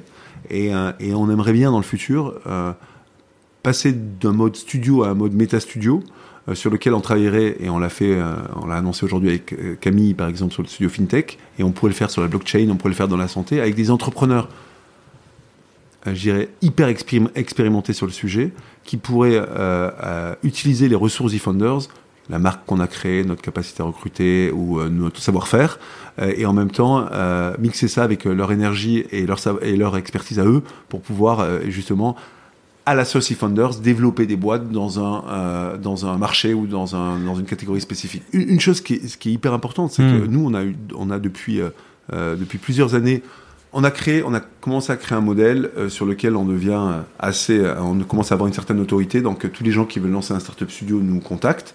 Et parmi ces gens-là, il y a des gens qui veulent lancer un startup studio de manière un peu opportuniste. Et puis, il y a aussi des entrepreneurs brillants qui ont une certaine expertise dans un domaine. Et ce qu'on veut dans l'avenir, c'est rencontrer ces gens-là et, euh, travailler avec eux pour lancer un, une verticale de studio dans eFounders, quoi, en partageant euh, l'equity, euh, on s'arrange, on a trouvé un deal avec Camille Tian qui a beaucoup de sens pour lui et beaucoup de sens pour nous. Et ce qu'on aimerait devenir à terme, c'est un méta studio où le studio qu'on a construit jusqu'à aujourd'hui serait le studio Future of Work, euh, où le studio qu'a construit Camille, ça serait le studio FinTech, et où le studio, euh, le prochain studio, euh, par exemple, serait un, studio blockchain avec Eric Larchevêque ou un studio mobile avec avec les, les, les, gars de les gars de, de Zenly, je sais mhm. pas, mais en tout cas, il y a il y a une chose sur laquelle on restera toujours et auquel on, on tient beaucoup, c'est d'une part notre persona B2B sur lequel on a créé moi une expertise et d'autre part le software qui est un peu notre notre cheval de bataille depuis très longtemps quoi. Mais par contre, la fintech, ça reste quand même à un moment. Euh, il y a quand même déjà pas mal de choses qui existent. Quel, genre d'idée, alors si c'est pas à spoiler, euh, quel, genre d'idée par exemple tu peux sortir en fintech? Euh, écoute, nous on a lancé déjà quatre fintech. Mmh. la, raison pour laquelle le premier studio qu'on lance, c'est un studio fintech, c'est que c'est très connexe à ce qu'on a déjà fait jusqu'à maintenant. On a quatre boîtes déjà dans la fintech Spendesk, Upflow, Swan et Multis. Et, et, il y a encore mille choses à faire en gros, euh, la thèse hein, euh, que développe Camille et auquel on croit, c'est que les services bancaires qui ont toujours été euh, déployés, délivrés par les banques jusqu'à aujourd'hui, vont être délivrés directement dans les applications elles-mêmes. Et donc, on peut rentrer un peu plus dans le détail, mais ça ouvre un, monde d'opportunités. c'est un secteur immense sur lequel, pour moi, on a fait que des fait aujourd'hui que des poussières, quoi. Vous avez un budget par euh, comment ça se, techniquement ça se passe comment euh, Vous avez un budget? Vous bougez pas de ce budget-là? Oula, non non non, c'est beaucoup moins c'est beaucoup c'est beaucoup moins rigoureux que ça. En gros, ce qu'on fait, le mmh. deal est simple. Jusqu'à que la boîte soit autonome, c'est-à-dire mmh. qu'elle ait levé de l'argent avec des VC. 18 mois? Entre 12 et 18 mois. Ouais. Dès qu'on sent que la boîte est prête euh, et dès que les VC sont intéressés potentiellement par le mmh. projet, on finance tout. C'est-à-dire que c'est nous qui finançons tout, c'est-à-dire ce que, ce que coûte euh, eFounders à proprement parler, plus euh, ben, on aura recruté 5 euh, à 10 personnes, donc le salaire de ces gens-là, euh, les dépenses en marketing, les dépenses en logiciel, le dépôt de marque, enfin tout ce qu'il y a à dépenser pour, pour, pour créer une boîte. Donc ça nous coûte globalement entre 500 000 et 1 million d'euros par projet. C'est d'autant plus cher que les équipes sont grosses euh, parce que les, euh, le, le, coût d'un projet est surtout drivé euh, par le nombre de personnes dans l'équipe. Quoi. Donc un projet coûte rien au départ et beaucoup, vers la fin. Donc s'il reste trois mois de plus, il va te coûter deux fois le prix qui t'a coûté. Mais vous recrutez au fil de l'eau, alors vous n'avez rien en, interne Donc on a en interne une équipe d'une douzaine de personnes qui va, nous, qui va permettre de pallier les manques de l'équipe euh, le temps de recruter les bonnes personnes. Mais le but du jeu, c'est pas de, créer une boîte qui est sous perfusion d'un studio, c'est de faire en sorte de, de commencer l'aventure jour zéro en étant j'irais full speed et en même temps, et c'est notre mission première, de recruter euh, les gens dans, dans, les, dans, nos projets pour rendre les projets totalement indépendants tu, tu, tu as par exemple en interne, vous avez par exemple, je sais pas moi, un développeur full stack, vous avez un, un voilà. Donc on n'a pas du tout de développeur. Pour moi, le, le, développement, ça se mutualise pas du tout. Euh, vous avez un CTO à disposition euh, éventuellement pour pouvoir encadrer une équipe? Même pas? Non. Qu'est-ce que vous avez en interne? Alors, Tu me dis en interne. En interne, en interne, on a on a tout ce qui se mutualise simplement et qui, qui, dont, dont, un projet n'aurait pas besoin full time au départ. Mhm. Euh, bah, toute la partie euh, design, euh, toute la, la partie produit, la partie content, la partie growth et la partie et la partie admin légale. Donc, contrairement à, il y a pas alors on, parlait de, la raison pour laquelle tous les studios qui ont essayé bah n'ont pas réussi, et ça vient fondamentalement d'une d'une espèce de de mythe du startup studio où euh, on aurait une core team de 40 personnes avec énormément de développeurs à qui on donnerait des projets. Ça, le mythe du Startup Studio. Donc, euh, il y a 40 personnes, on vous distribue 25 projets. Au bout de 6 mois, il reste plus que 15 projets. 9 mois plus tard, il en reste plus que 3. Et à partir du moment où on a ces trois prototypes, euh, alors on cherche une équipe pour pouvoir faire en sorte de les rendre visibles. Et en vérité, ça fonctionne pas du tout comme ça. Créer un produit sans une, sans une équipe de fondateurs qui se l'est approprié depuis le jour 1, ça n'a aucun sens avoir créé un produit et faire en sorte après de chercher un CTO pour ce produit alors que c'est pas le CTO qui a construit le produit, c'est-à-dire que il a pas mis des mains dans le cambouis, c'est pas son, euh, c'est pas son code et en plus euh, c'est pas sa boîte, ça fonctionne pas. Donc en vérité, et nous on s'interdit de lancer aucune boîte tant qu'on n'a pas le CEO et le CTO. Et c'est ça là, euh, vraiment le secret du startup studio, c'est mmh. ça quoi. Et donc du coup le CTO, c'est le CTO, le lead développeur, si ça prend du temps à trouver le bon CTO, euh, c'est une des premières personnes qu'on embauche dans l'équipe. En gros, on commence par un, un CEO, puis un CTO, puis un premier développeur, souvent un deuxième développeur. Euh, et euh, après, on a une personne qui vient souvent en, en bras droit du, CI, du CIO, parce qu'on commence à faire pas mal d'onboarding et pas mal de, de, de, de, contenu. Et après, développant des, des, dépendant des spécificités de chaque boîte, alors c'est plutôt un designer, parce qu'on est très design-centrique, ou quelqu'un du produit, ou encore un développeur, ou plutôt sales, parce que c'est un produit dont on a besoin, qu'on a besoin de vendre. Donc euh, on fait grossir la boîte ouais. en fonction de la typologie de boîte. Quoi. Bon, par contre, en interne, euh, vous les accompagnez jusqu'où? Jusqu'à la série A Jusqu'où? Donc en interne, nous, nous donc euh, le but du jeu, c'est de faire en sorte de les accompagner jusqu'au seed. À partir du moment ouais. euh, où euh, la boîte lève un seed, on devient board member. C'est-à-dire qu'on a quand même, euh, on est quand même un gros shareholder de la boîte et ouais. on a quand même notre notre mot à dire, mais on n'est plus du tout du tout impliqué euh, dans l'opérationnel et c'est totalement volontaire. L'idée, c'est de faire en sorte que la boîte reste le moins possible, qu'elle reste assez de temps chez eFounders pour pouvoir être supportée et pour pouvoir créer, je dirais, des, ce qu'on appelle des unfair advantage, et en même temps, il faut lui laisser assez de liberté et qu'elle parte le plus vite pour pouvoir créer sa propre culture et son propre ADN. Quoi. Et, vous, et combien vous prélevez de... Enfin, vous prélevez... Ben, on commence avec 100% de la boîte, hein, puisque ouais. c'est la nôtre, et en fait, on va donner la majorité euh, du capital au, euh, à l'équipe fondatrice. Donc, euh, en gros, il s'avère que après la première levée de fonds, on a à peu près entre 20 et 30% du capital. D'accord. Voilà. Il y a eu des échecs Écoute, alors des échecs produit, je sais pas, peut-être, où vous êtes planté complètement, vous êtes complètement à côté, mais aussi des échecs. X n'allait pas avec Y, Thio n'allait pas avec le CEO, par exemple. Alors effectivement, deux, deux questions en une. Euh, oui, c'est ma spécialité. Pour la, pour la première, pour la première, non, pour, pour, la première réponse, euh, bien sûr qu'il y a eu des échecs, euh, moins que ce qu'on avait imaginé. Mais mais il y en a eu, il y a eu notamment trois projets. Ce qu'on fait, c'est qu'avant d'incorporer les boîtes, avant de créer la boîte à proprement mmh. parler, pendant neuf mois, on incube euh, toute l'équipe, toute la boîte, et donc du coup toute l'équipe est salariée euh, Defenders à mmh. proprement parler. donc on n'a encore arrêté aucune boîte qu'on avait créée. Par contre, on a déjà arrêté des projets en cours de route qu'on a lancés et, et qu'on a et des projets pour lesquels on a réalisé dans les neuf premiers mois qu'il y avait un problème avec l'équipe, qu'il y avait un problème avec le marché, qu'il y avait un problème avec le produit. Il y a eu trois projets, euh, euh, par exemple un projet Solved euh, qui était un, un, système, un, un, SaaS que tu as installé, j'ai une application que tu as installée sur ton ordinateur et qui te permet d'avoir du support pour tous les produits SaaS que tu utilisais. Donc on permettait d'avoir une espèce de de call, de call center pour t'aider sur l'utilisation de tes produits au jour le jour on a réalisé que ça intéressait beaucoup plus les grands groupes que les petites entreprises. Et comme c'est pas du tout notre le persona qu'on privilégie et avec lequel on est à l'aise, on a décidé d'arrêter la boîte. Mais vous créez une société à chaque fois? Non. Alors celle-là, par exemple, donc on crée une société qu'à partir du moment, au bout de neuf mois, où on sent que tout est ouvert. Donc des sociétés qu'on a créées, on n'en a jamais encore arrêté ouais. et elles ont toutes levé de l'argent. Euh, par contre, euh, ces, pro ces trois projets qu'on a arrêtés, on a su les arrêter au bon moment avant de les avoir créés à proprement parler. Parce que les, les, les, les CEO, tu dis, sont salariés. Ils sont salariés? Ils sont salariés parce que légalement, euh, ouais. euh, c'est plus simple. Euh, mais ils sont salariés euh, pendant le temps. Donc, ils n'ont pas envie d'être salariés à proprement parler. Hein, mais euh, c'est obligé pour faire travailler des gens en France. C'est beaucoup plus simple quand les gens sont salariés ou auto-entrepreneurs, hein, si, si c'est possible. Et le jour où on crée la boîte au bout de neuf mois, bah, ils deviennent gérants salariés de leur boîte et on passe tous les gens du payroll e-founders au payroll de la boîte en question. Quoi. Tout le monde est logé à la même enseigne C'est-à-dire tout le monde a les mêmes salaires ou, le... Il y a un pattern de base? Alors, nous, nous avec les, les, fondateurs, on fait ce qu'on appelle un minimum viable salary. C'est-à-dire qu'on va définir en fonction euh, des, euh, de la situation dans laquelle est le fondateur. Est-ce qu'il a euh, euh, ou est-ce qu'elle a 45 ans et trois gamins, ou est-ce qu'il a 25 ans et, et, et qui dort chez ses parents L'argent dont il a besoin, minimum, pour pouvoir continuer l'aventure jusqu'à que la boîte soit autonome et qu'il puisse se payer convenablement. Donc ça, c'est ce qu'on définit avec les fondateurs.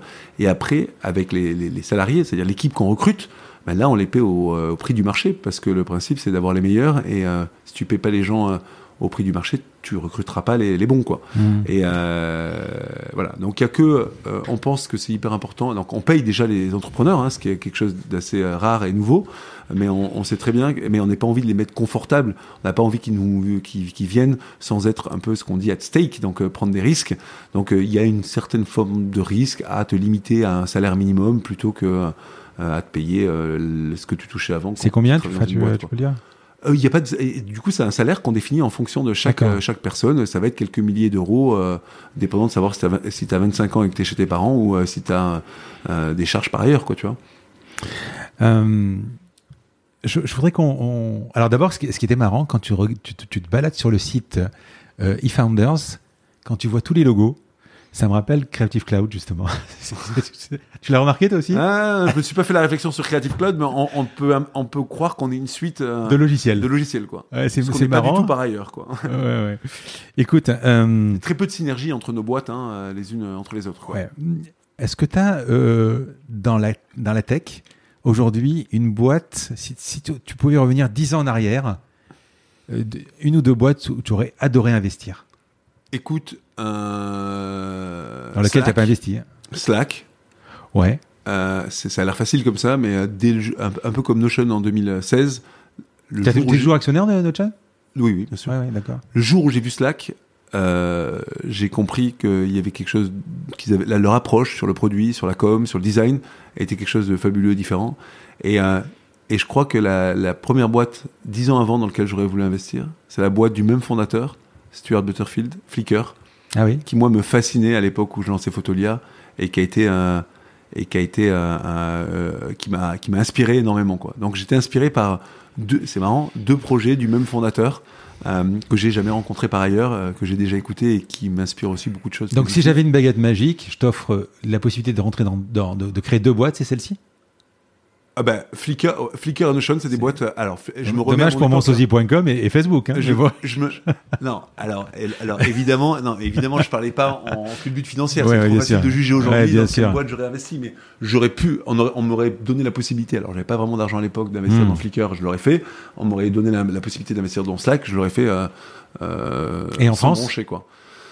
Euh, les boîtes dans lesquelles j'aurais voulu investir en France. euh, Écoute, euh, on parlait de, de Alan et Conto. Hum. Euh, honnêtement, je trouve euh, les fondateurs brillantissimes Ah ouais. et, et je me serais pas trompé parce qu'ils ont bien réalisé ce que ce qu'on avait prévu qu'ils réalisent, c'est-à-dire des produits merveilleux. J'aurais aimé avoir pu investir. ouais. Puis dans les mousquetaires, tu as, quand même investi dans, dans Payfit? Et dans les pépites. euh, Parce que c'est, moi j'appelle ça les mousquetaires parce que c'est vraiment euh, trois trucs qui vont changer la direction, euh, enfin comment gérer une boîte quoi. Écoute, quand j'ai dit Conto Alan, dans ma tête il y avait mais je pouvais pas te le citer parce que justement j'ai euh, investi dedans et très tôt euh, de toute façon. Mais, mais évidemment. Et ouais. Ouais. T'as raison. on les voit, on les voit souvent en forme triple. J'espère qu'on dira Conto, Péfit, Alan, Spendesk bientôt. Parce que honnêtement, Spendesk est une offre complémentaire aux, trois autres et euh, avec un peu, je dirais, la même fibre et euh, la, même, euh, le même ADN.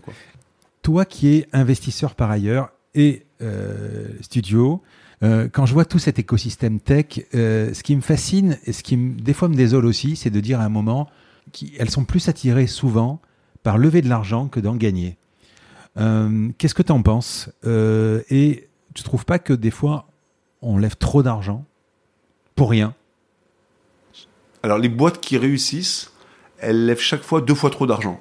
C'est-à-dire que euh, quand tu quand es front euh, et que tu fais euh, ta série A Hmm. euh, et que tu lèves 10 millions d'euros, en vérité, euh, À quoi ça sert? Parce que c'est- tu es, es- trop dilué en même temps. Moi, moi, je trouve que moi je trouve que moi je trouve que effectivement les gens les gens euh, euh, les gens lèvent trop d'argent et, euh, et avec Folk hein, un nouveau business dans lequel je suis je m'étais je m'étais dit je m'étais dit euh, je m'étais dit justement qu'on pouvait faire avec moins et, euh, essayer d'être euh, euh, rentable plus rapidement. Et je réalise que de plus en plus le le SaaS en tout cas se professionnalise. Ça coûte toujours plus cher c'est toujours plus complexe, vu l'exigence des utilisateurs et du marché, de sortir des bons logiciels.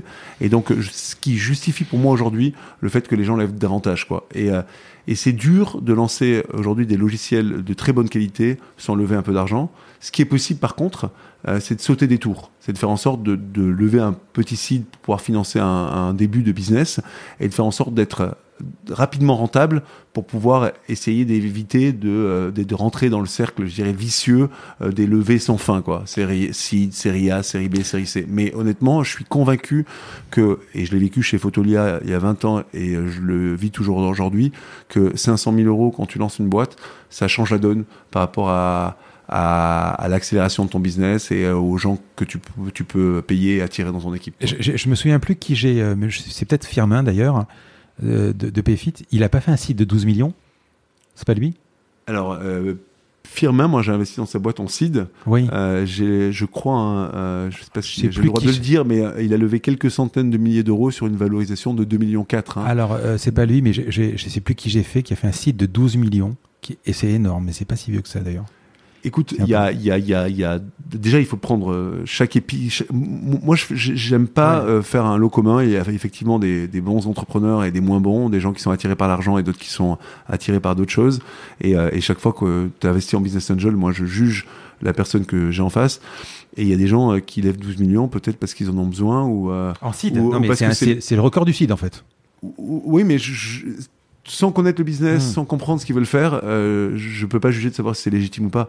Euh, si, es, euh, si tu lances euh, une, un business de train de nuit et que tu as besoin de 12 millions parce que tu as besoin d'avancer cet argent pour euh, acheter une locomotive, par exemple, euh, ça aurait du sens. Quoi. Si tu as envie de créer un concurrent de Salesforce aujourd'hui et que te positionner comme un CRM avec une souveraineté européenne, par exemple, ben, euh, tu as besoin d'une équipe extraordinaire et, et, immense dès le départ pour pouvoir rattraper les 20 ans de retard. Quoi. Donc, moi, je juge pas, j'investis pas lorsque je vois un investisseur que je vois est attiré plus par la levée de fonds que le, le projet. Oui, ça, c'est ce que je dis. Beaucoup passé, par exemple, dans, les, dans la blockchain à une époque où je voyais euh, tous mes amis qui faisaient des, des ICO. Et un ICO, c'est l'équivalent mmh. de levée de fonds en, en, en cryptocurrency. Et, et, je voyais que, en fait, ils passaient leur journée, leur temps à préparer leur ICO. Euh, et le sous-jacent, qui est le business par ailleurs, les intéressait pas du tout euh, en soi. Quoi. Et il y a effectivement cette, euh, cette, euh, ça arrive aussi dans le monde du web un peu moins souvent, mais effectivement, euh, c'est le cas. Et ça se voit, ça se sent, ça se ressent euh, quand on parle aux entrepreneurs. Il faut voir par quoi ils sont drivés, mais c'est pas tellement difficile à, à, détecter, moi, je trouve. Une fois que ton projet, surtout en SaaS, quand ton projet est fait, quand ton projet est, techniquement tient un peu la route, qu'est-ce qui reste? Bon, évidemment, enfin, c'est le marketing. Comment, enfin, moi, ce qui m'a toujours fasciné, moi, dans ma boîte, qui est une boîte rentable, mais une boîte simple, dans laquelle euh, pilote enfin, la trésor, la rentabilité, etc. Une boîte classique, hein, où ce qui m'a toujours fasciné, c'est euh, des, des, des, ou des feeds qui en deux ans font euh, vendre plusieurs euh, millions de produits par mois ou plusieurs millions de couches par mois, par exemple. Comment on arrive si vite à faire ça, quoi? À part Enfin, je sais pas, c'est le, le marketing, c'est quoi C'est. Ok, bah, alors pour le coup, c'est moi, c'est un domaine que je connais moins, c'est le domaine hmm. du retail et la distribution. ça, j'imagine que le, marketing drive beaucoup euh, du chiffre d'affaires dans le dans le produit. Quand tu dis un SaaS, euh, on le construit puis après c'est du marketing, c'est pas vrai. Je veux dire, t'arrêtes pas de toujours construire ton produit et de plus en plus, euh, notamment avec les nouveaux types de SaaS que sont on parlait de Figma, mais on peut parler aussi de Slack, de Notion, etc., qui sont des, bottom-up.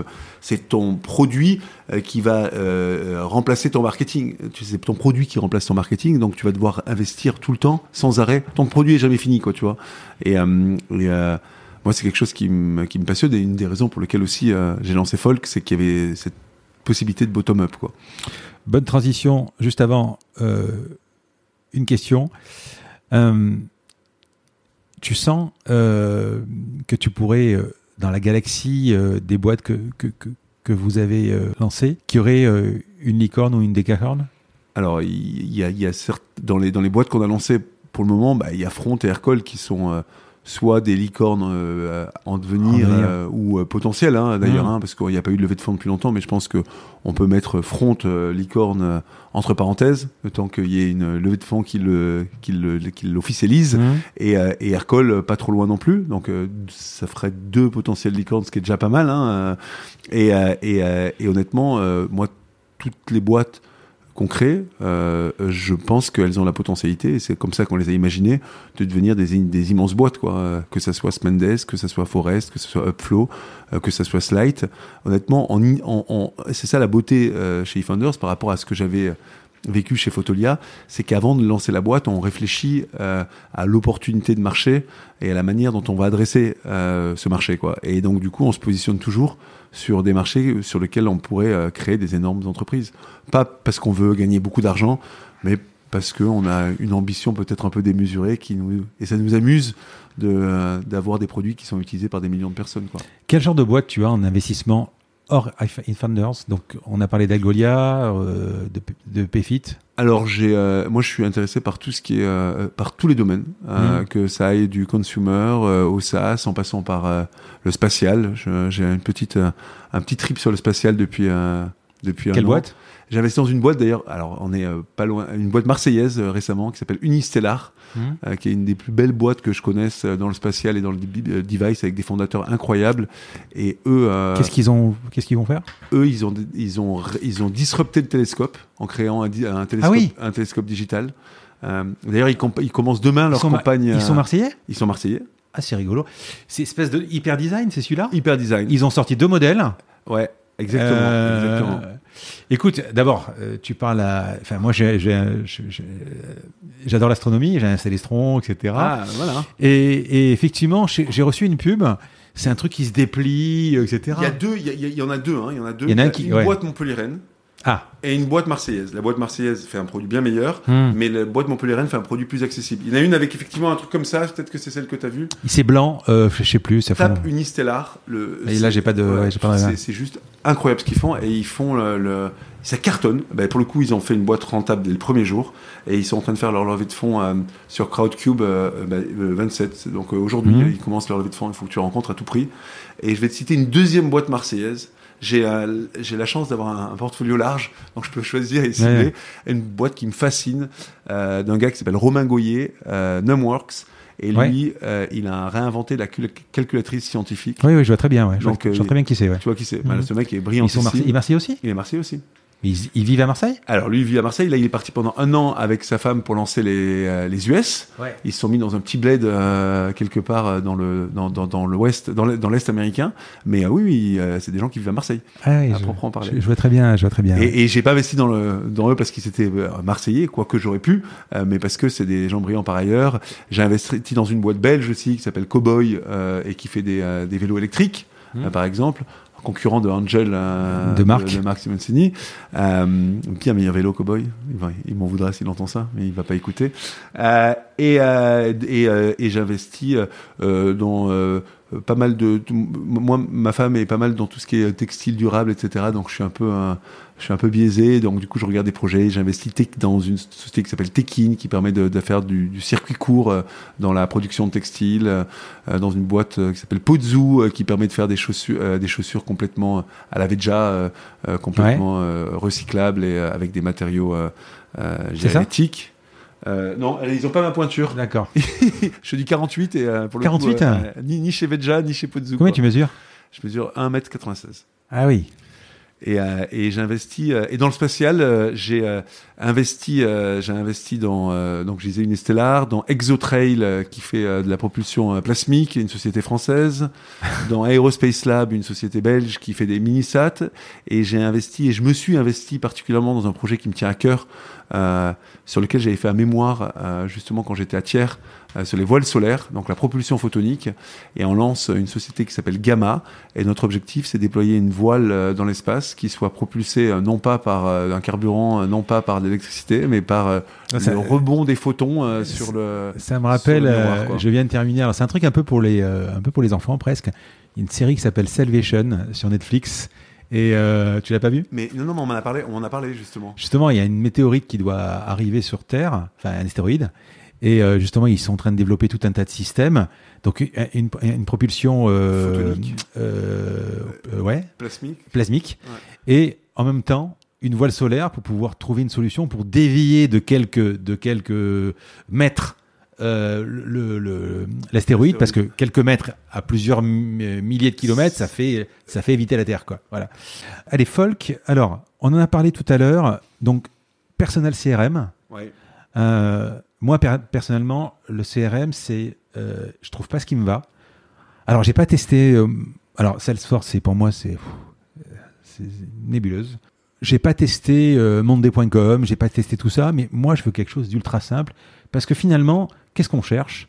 On cherche, ben, euh, on appelle un client, on cherche à noter euh, ben, ce qui s'est dit, et on se dit tiens, il faut le rappeler euh, le 23. et on veut un truc simple. Est-ce que c'est ce que tu es en train de faire avec Folk? Et explique-moi. Et d'abord, pourquoi, alors que tu investis dans des projets via eFounders, pourquoi Folk, tu t'es mis dedans toi-même? Voilà, t'as bien compris. ça, ça va contre toute logique et contre la philosophie même d'eFounders qui est de rendre autonomes les projets en trouvant des fondateurs. Ouais. Écoute, euh, pour ce projet-là, euh, j'ai trouvé un CTO, j'ai commencé à chercher un CIO, et euh, plus je pitchais le projet au CIO, comme je t'expliquais tout à l'heure, plus je me disais c'est un projet que moi je dois faire. Quoi. Et d'une part parce que je voulais mettre main, les, mains- dans le cambouis à nouveau, mais aussi surtout, et surtout pour trois raisons. J'ai essayé un peu de, de mettre ça euh, clair dans ma tête parce que c'était quand même une grosse décision hein, de consacrer la moitié de mon temps euh, sur ce projet. Euh, donc c'est un projet qui appartient à eFounders, hein, à proprement parler. Donc je suis le CEO, Mm. mais j'ai pas de part en direct. Euh, donc euh, quand je travaille sur Folk, je travaille aussi chez eFounders, mais ça me prend quand même la moitié de mon temps, qui est très précieux en tout cas à mes yeux. Mmh. Et, et j'ai décidé ça pour un, parce que justement, quand on est dans un secteur, il y a toujours un Graal. Et pour moi, le Graal, c'est un Salesforce. Et j'ai envie d'aller chatouiller Salesforce. C'est un logiciel sur lequel j'ai jamais eu aucune grosse affinité, mais qui euh, correspond en valeur à la moitié du SaaS. C'est-à-dire que la moitié de la valeur du marché du SaaS, c'est le monde du CRM et 80% de cette valeur est drivée par Salesforce. Donc c'est un marché énormissime. On n'a encore rien lancé chez eFounders euh, dans ce marché et je voulais aller taquiner un peu chatouiller euh, Salesforce sur ses propres plates-bandes et je pense qu'avec Folk, on va reparler, il y a une opportunité.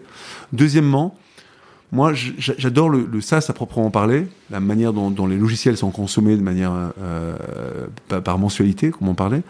Euh, mais j'ai jamais aimé le produit à proprement parler, les SaaS à la Basecamp, avec des onglets, des tableaux euh, tels qu'on les euh, voit depuis 10 ans, ils m'ont jamais excité à proprement parler.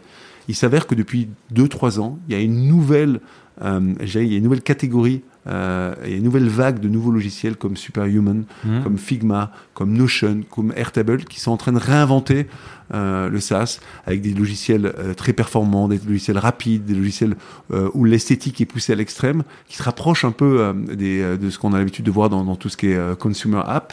Et, et, et c'est sur- ça, ça me parle beaucoup plus. Et c'est sur cette vague, et c'est cette vague que je voulais surfer.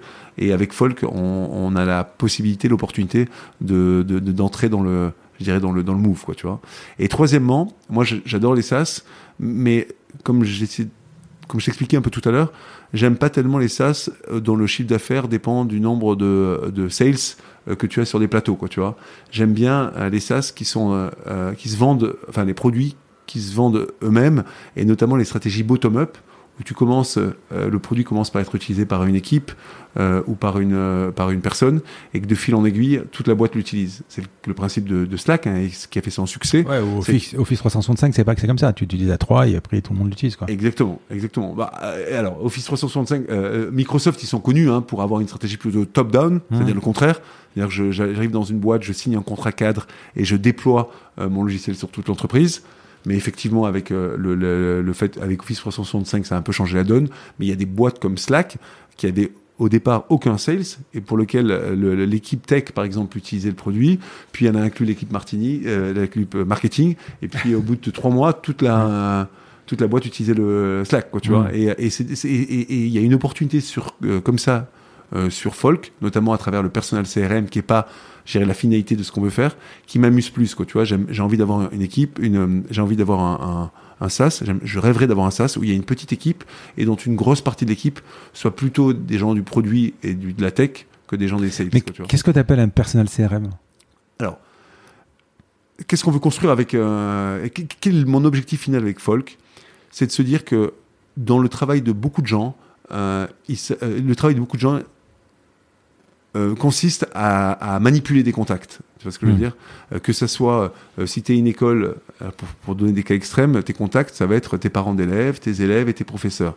Et, et quand tu es un, un fonds d'investissement, tes contacts, c'est des entrepreneurs, tes LPs, tes JPs et tes consultants, par exemple, externes, et tes employés. Quand tu es le bureau du gouverneur du Minnesota, tu as des donateurs, tu as, des t'as des membres du Parlement, etc. Et, et, et en vérité, ces gens, donc ces gens, ils manipulent des contacts et ils ont des workflows métiers euh, qu'ils font sur ces contacts. C'est-à-dire qu'ils communiquent avec eux, euh, ils les font passer de statut en statut. Et, euh, et aujourd'hui, ces logiciels, ça existe pour une typologie de contact que sont euh, les clients, à proprement parler, ça s'appelle des CRM, ou ces logiciels existent pour une typologie de, de, de contact que sont les candidats. Euh, et euh, du coup, c'est les logiciels comme les ATS, quoi, tu vois. Nous, on a envie de créer quelque chose de très générique qui te permet de gérer la typologie de contact avec lequel tu, euh, tu, tu, tu, tu interagis toute la journée et d'y appliquer les workflows que tu veux. Toi, ça te permet euh, de créer ton propre CRM sur mesure, ton propre ATS, c'est-à-dire ton logiciel de recrutement sur mesure, mais n'importe quel type de logiciel qui te permettrait euh, finalement euh, de, de, gérer ton business au jour le jour. Quoi. Donc on a envie d'être euh, le logiciel que tu utilises pour, pour faire ton CRM, mais le logiciel qu'une école utiliserait pour administrer euh, son, euh, son business, que ce soit une maternelle ou une université, le logiciel, un logiciel vraiment long tail qui serait utilisé pour, par toutes les boîtes. mais, les... mais en no-code et en à la Notion, à la Airtable. À la Notion. Où tu puisses. Euh, euh... Parce qu'on est d'accord, toi et moi, euh, si demain euh, je, je connais rien, je me mets sur Salesforce, je ne commence pas sur Salesforce, c'est trop compliqué. Ouais. L'idée, c'est hmm. comment on explique ça? La On dit la puissance d'un CRM avec la flexibilité d'une feuille de euh, calcul, d'une spreadsheet. Quoi. Ouais. Donc aussi simple et flexible à utiliser que Notion, mais avec la, euh, la puissance, parce que Salesforce, on a beau dire, c'est compliqué à installer, euh, c'est l'enfer. Euh, je veux dire, ça fait son boulot. Même Zendesk, hein, même des choses comme ça, tout simple. Ouais. Voilà. Donc, euh, c'est un marché immensissime. Hein, euh, et moi, moi, je suis depuis très longtemps attiré par le marché des boîtes hors des boîtes tech. C'est ce que j'ai connu avec Photolia au tout début. Photolia, on avait 3 millions de clients. On avait à la fois euh, la petite imprimerie euh, euh, du Minnesota, la grande imprimerie de Marseille, l'URSSAF, le ministère des Finances, tous les gens qui voulaient faire de l'impression, de l'agence, la, de, la communication interne, de la communication externe. Et c'était une longue taille de clients indépendamment des startups. Et c'est ça que j'ai envie de retrouver avec, avec Folk par ailleurs. Et ça sort quand? Écoute, euh, il y a des gens qui vont se plaindre parce qu'ils attendent depuis très longtemps. Euh, c'est long, honnêtement, euh, c'est complexe, c'est long de, de, construire un produit euh, de la sorte. Hein. Moi, ce, que je donne tout le temps comme parallèle, c'est que si, si, je te fais essayer un nouveau client mail et que le truc marche pas très bien, ou est un peu long, euh, ou est un peu broken, un peu cassé, tu vas lui donner à peu près trois minutes de, une, une, sa chance pendant trois minutes, quoi, tu vois, et tu vas reswitcher sur ton ancien client, quoi, tu vois. Donc moi, j'ai envie d'arriver avec un produit contrairement à ce qu'on peut dire parfois dans l'écosystème où on dit qu'il faut sortir très rapidement un premier produit.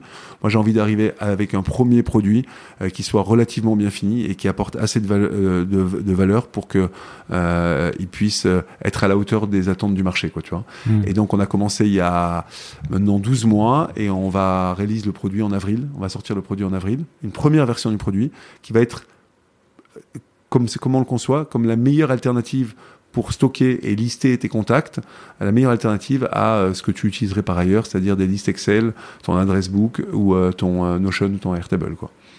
D'accord. Le CEO, c'est qui? C'est moi. C'est toi ah oui, tu l'as dit. D'accord. Ah, c'est moi le CEO. C'est moi le CEO et je partage mon temps euh, 50% avec eFounders où je suis co-CEO euh, avec euh, Quentin uniquement. Enfin, mmh. en vérité, on est tous les deux cofondateurs de, de, de eFounders et on s'est jamais euh, affecté le rôle de, un rôle particulier. Mmh. Et CEO à proprement parler de, de Folk. Et euh, tu pourrais passer l'avenir d'eFounders. Tu, tu pourrais dans 10 ans faire 20 boîtes par, par an? Écoute, euh, si on doit faire 20 boîtes, moi je peux pas faire 20 boîtes par an, en tout cas Thibault Elzer. Donc ouais, euh, ouais. je peux, je peux. eFounders le fera certainement, mais il va falloir multiplier les Thibault Elzier euh, dans des verticales différentes, et c'est ce qu'on veut faire avec le studio FinTech avec Camille Tian, mmh. euh, et ce qu'on va faire peut-être dans la santé ou dans la blockchain ou dans d'autres dans d'autres verticales. Il y a, il y a quelque chose que on peut pas scaler euh, c'est le dévouement, l'énergie que tu peux transmettre à des entrepreneurs pour lancer des boîtes. Donc euh, moi, je suis capable de le faire quatre ou cinq fois par an, ce qui est déjà, je trouve, euh, assez exceptionnel et je pourrais jamais le faire davantage. Quoi. Ouais, ce qu'il y a de bien, avant de passer aux questions perso, finalement, de tout ça, si je t'avais rencontré en, en, en 2009, j'aurais compris, j'aurais vu que tu étais vraiment un, un zero to one, tu as lancé le truc, puis après, c'est que ça. Ce qu'il y, qu y, a comme avantage avec eFounders, c'est que chaque boîte c'est un zero to one. Chaque boîte, tu, tu, la, tu la lances et euh, bah après tu passes à autre chose. Donc, euh, enfin, c'est sympa de zapper de, de, de, boîte en boîte. Moi, je trouve ça cool, quoi.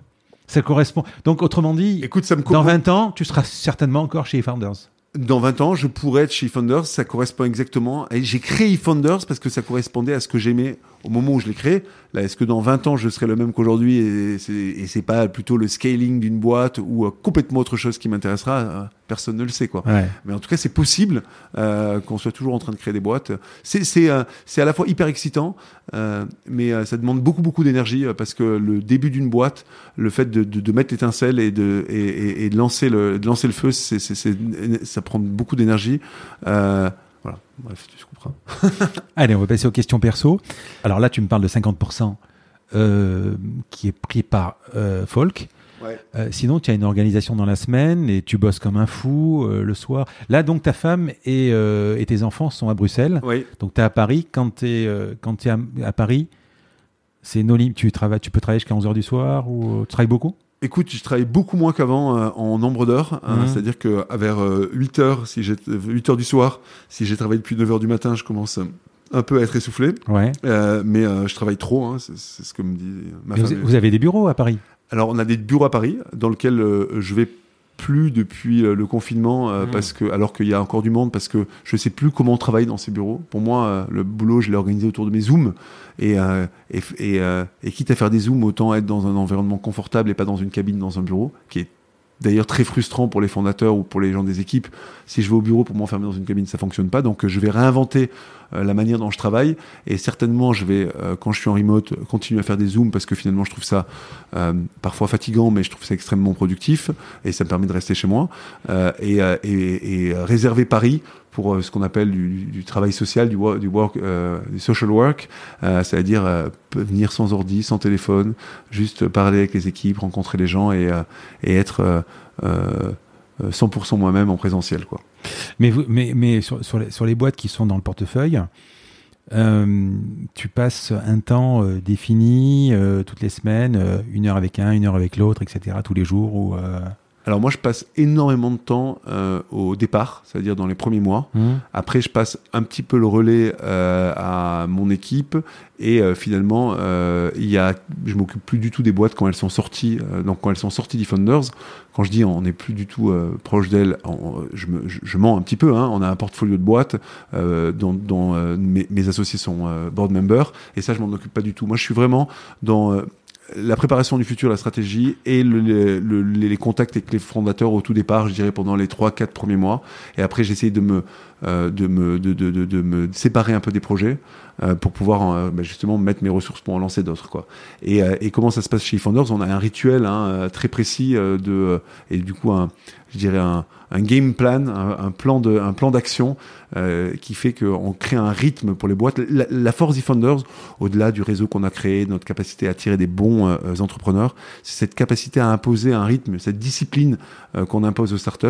Et en fait, euh, donc elle reste entre 12 et 18 mois, c'est-à-dire que 70 fois consécutives, euh, on fait exactement le même rituel avec euh, euh, le CEO qui envoie un agenda le dimanche soir, euh, un KO, un kick-off pour chaque équipe auquel on participe tous de un quart d'heure le lundi matin où on s'aligne et on aligne les équipes sur euh, ce qu'on va faire, euh, un, product committee le vendredi soir euh, sur lequel on fait une review produit de ce qui a été fait la semaine d'avant, la semaine en cours et ce qui va être fait la semaine d'après, et la même, chose sur le marketing. Quoi. Donc, et, moi, je participe à tous ces rituels, plus euh, j'essaye d'être disponible à n'importe quand pour tous les fonda- fondateurs et sur toutes leurs questions. Le week-end, tu déconnectes?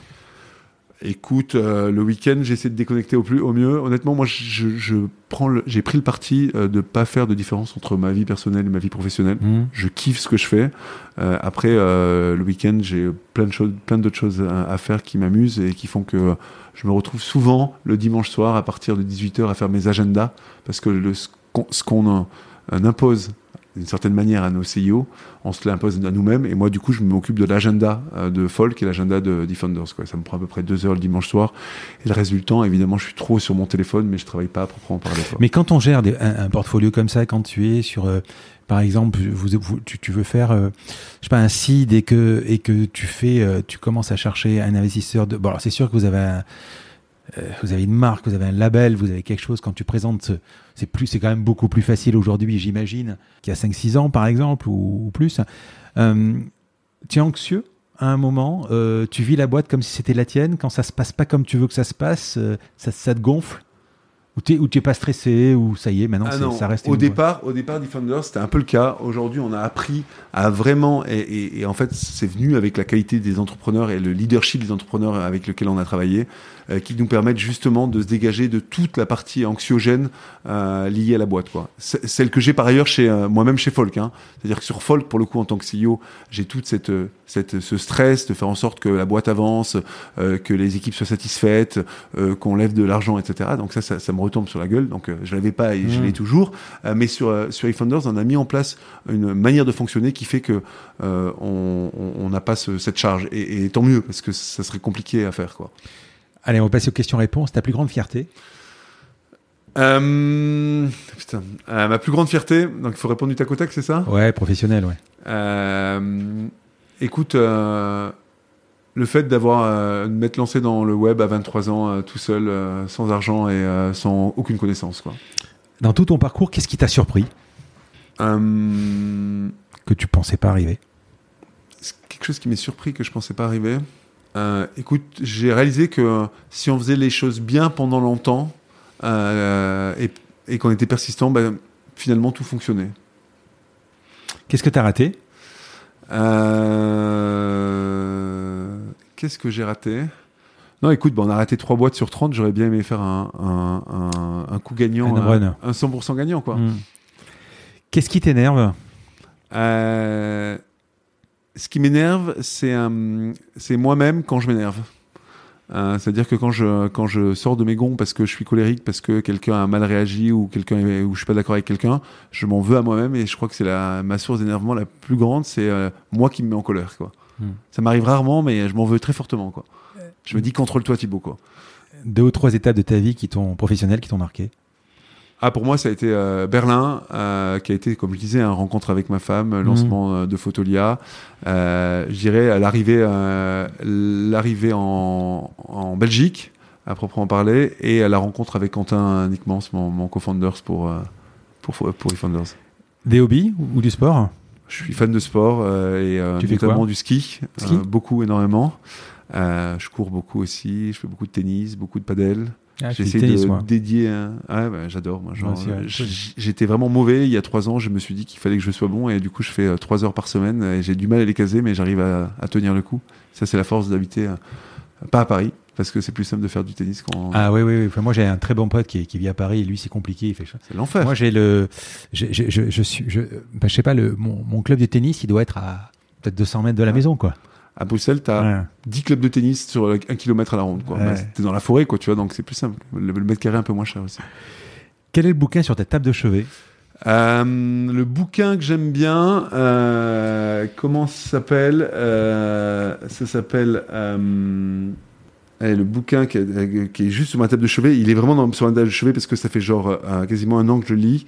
euh, et c'est euh, euh, euh, think, euh, Fast and Slow.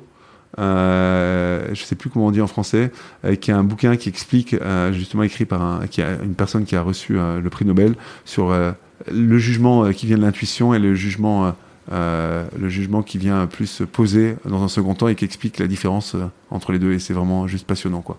Ça reprend exactement tous les biais qu'on connaît, les biais cognitifs, et ça les explique très profondément. Moi, ça me passionne.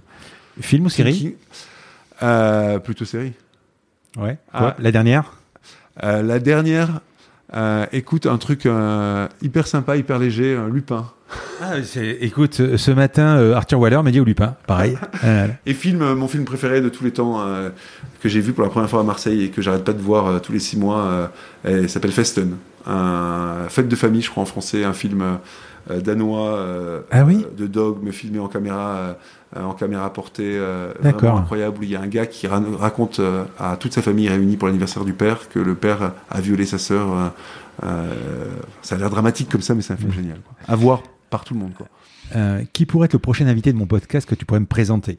Écoute, forcément un CEO de Defenders. Hein. Ouais. Euh, moi, je- j'envoie Je des. choisis? Hein, tu choisis. Tu choisis. Allez, euh, Spendesk euh, Rodolphe Ardan, très bien. Et Ercole, peut-être. Je te fais l'intro. Olivier Payès, euh, Ercole, incroyable aussi. Ou Jonathan, Jonathan Angeloff.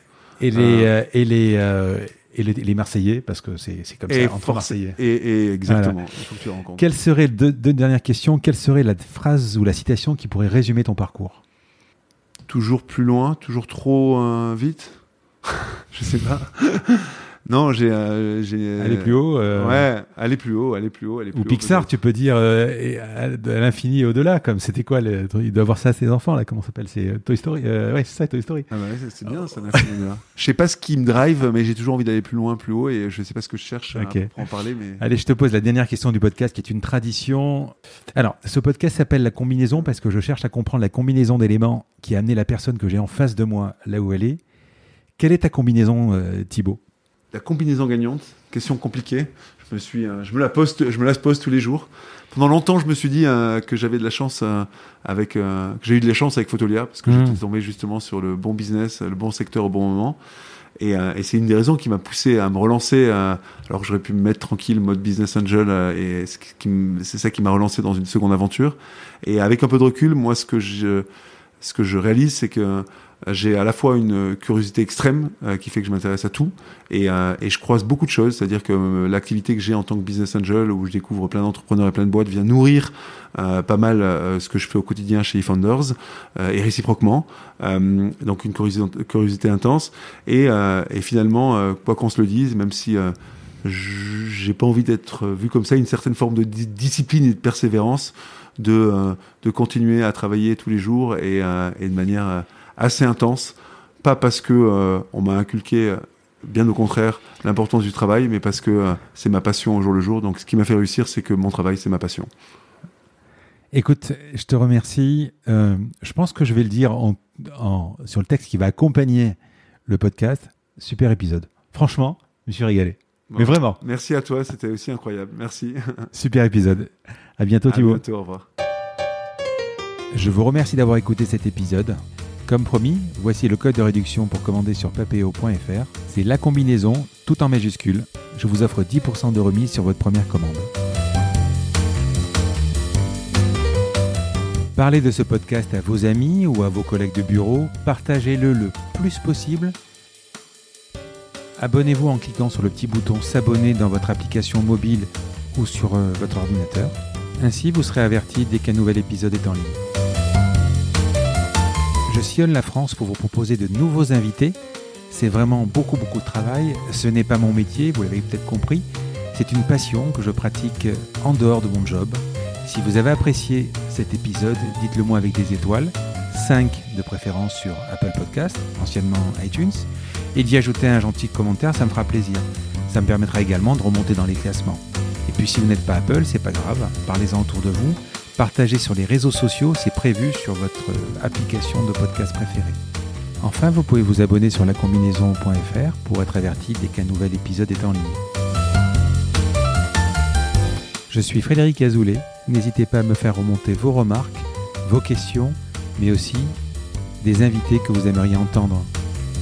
Je vous dis à bientôt.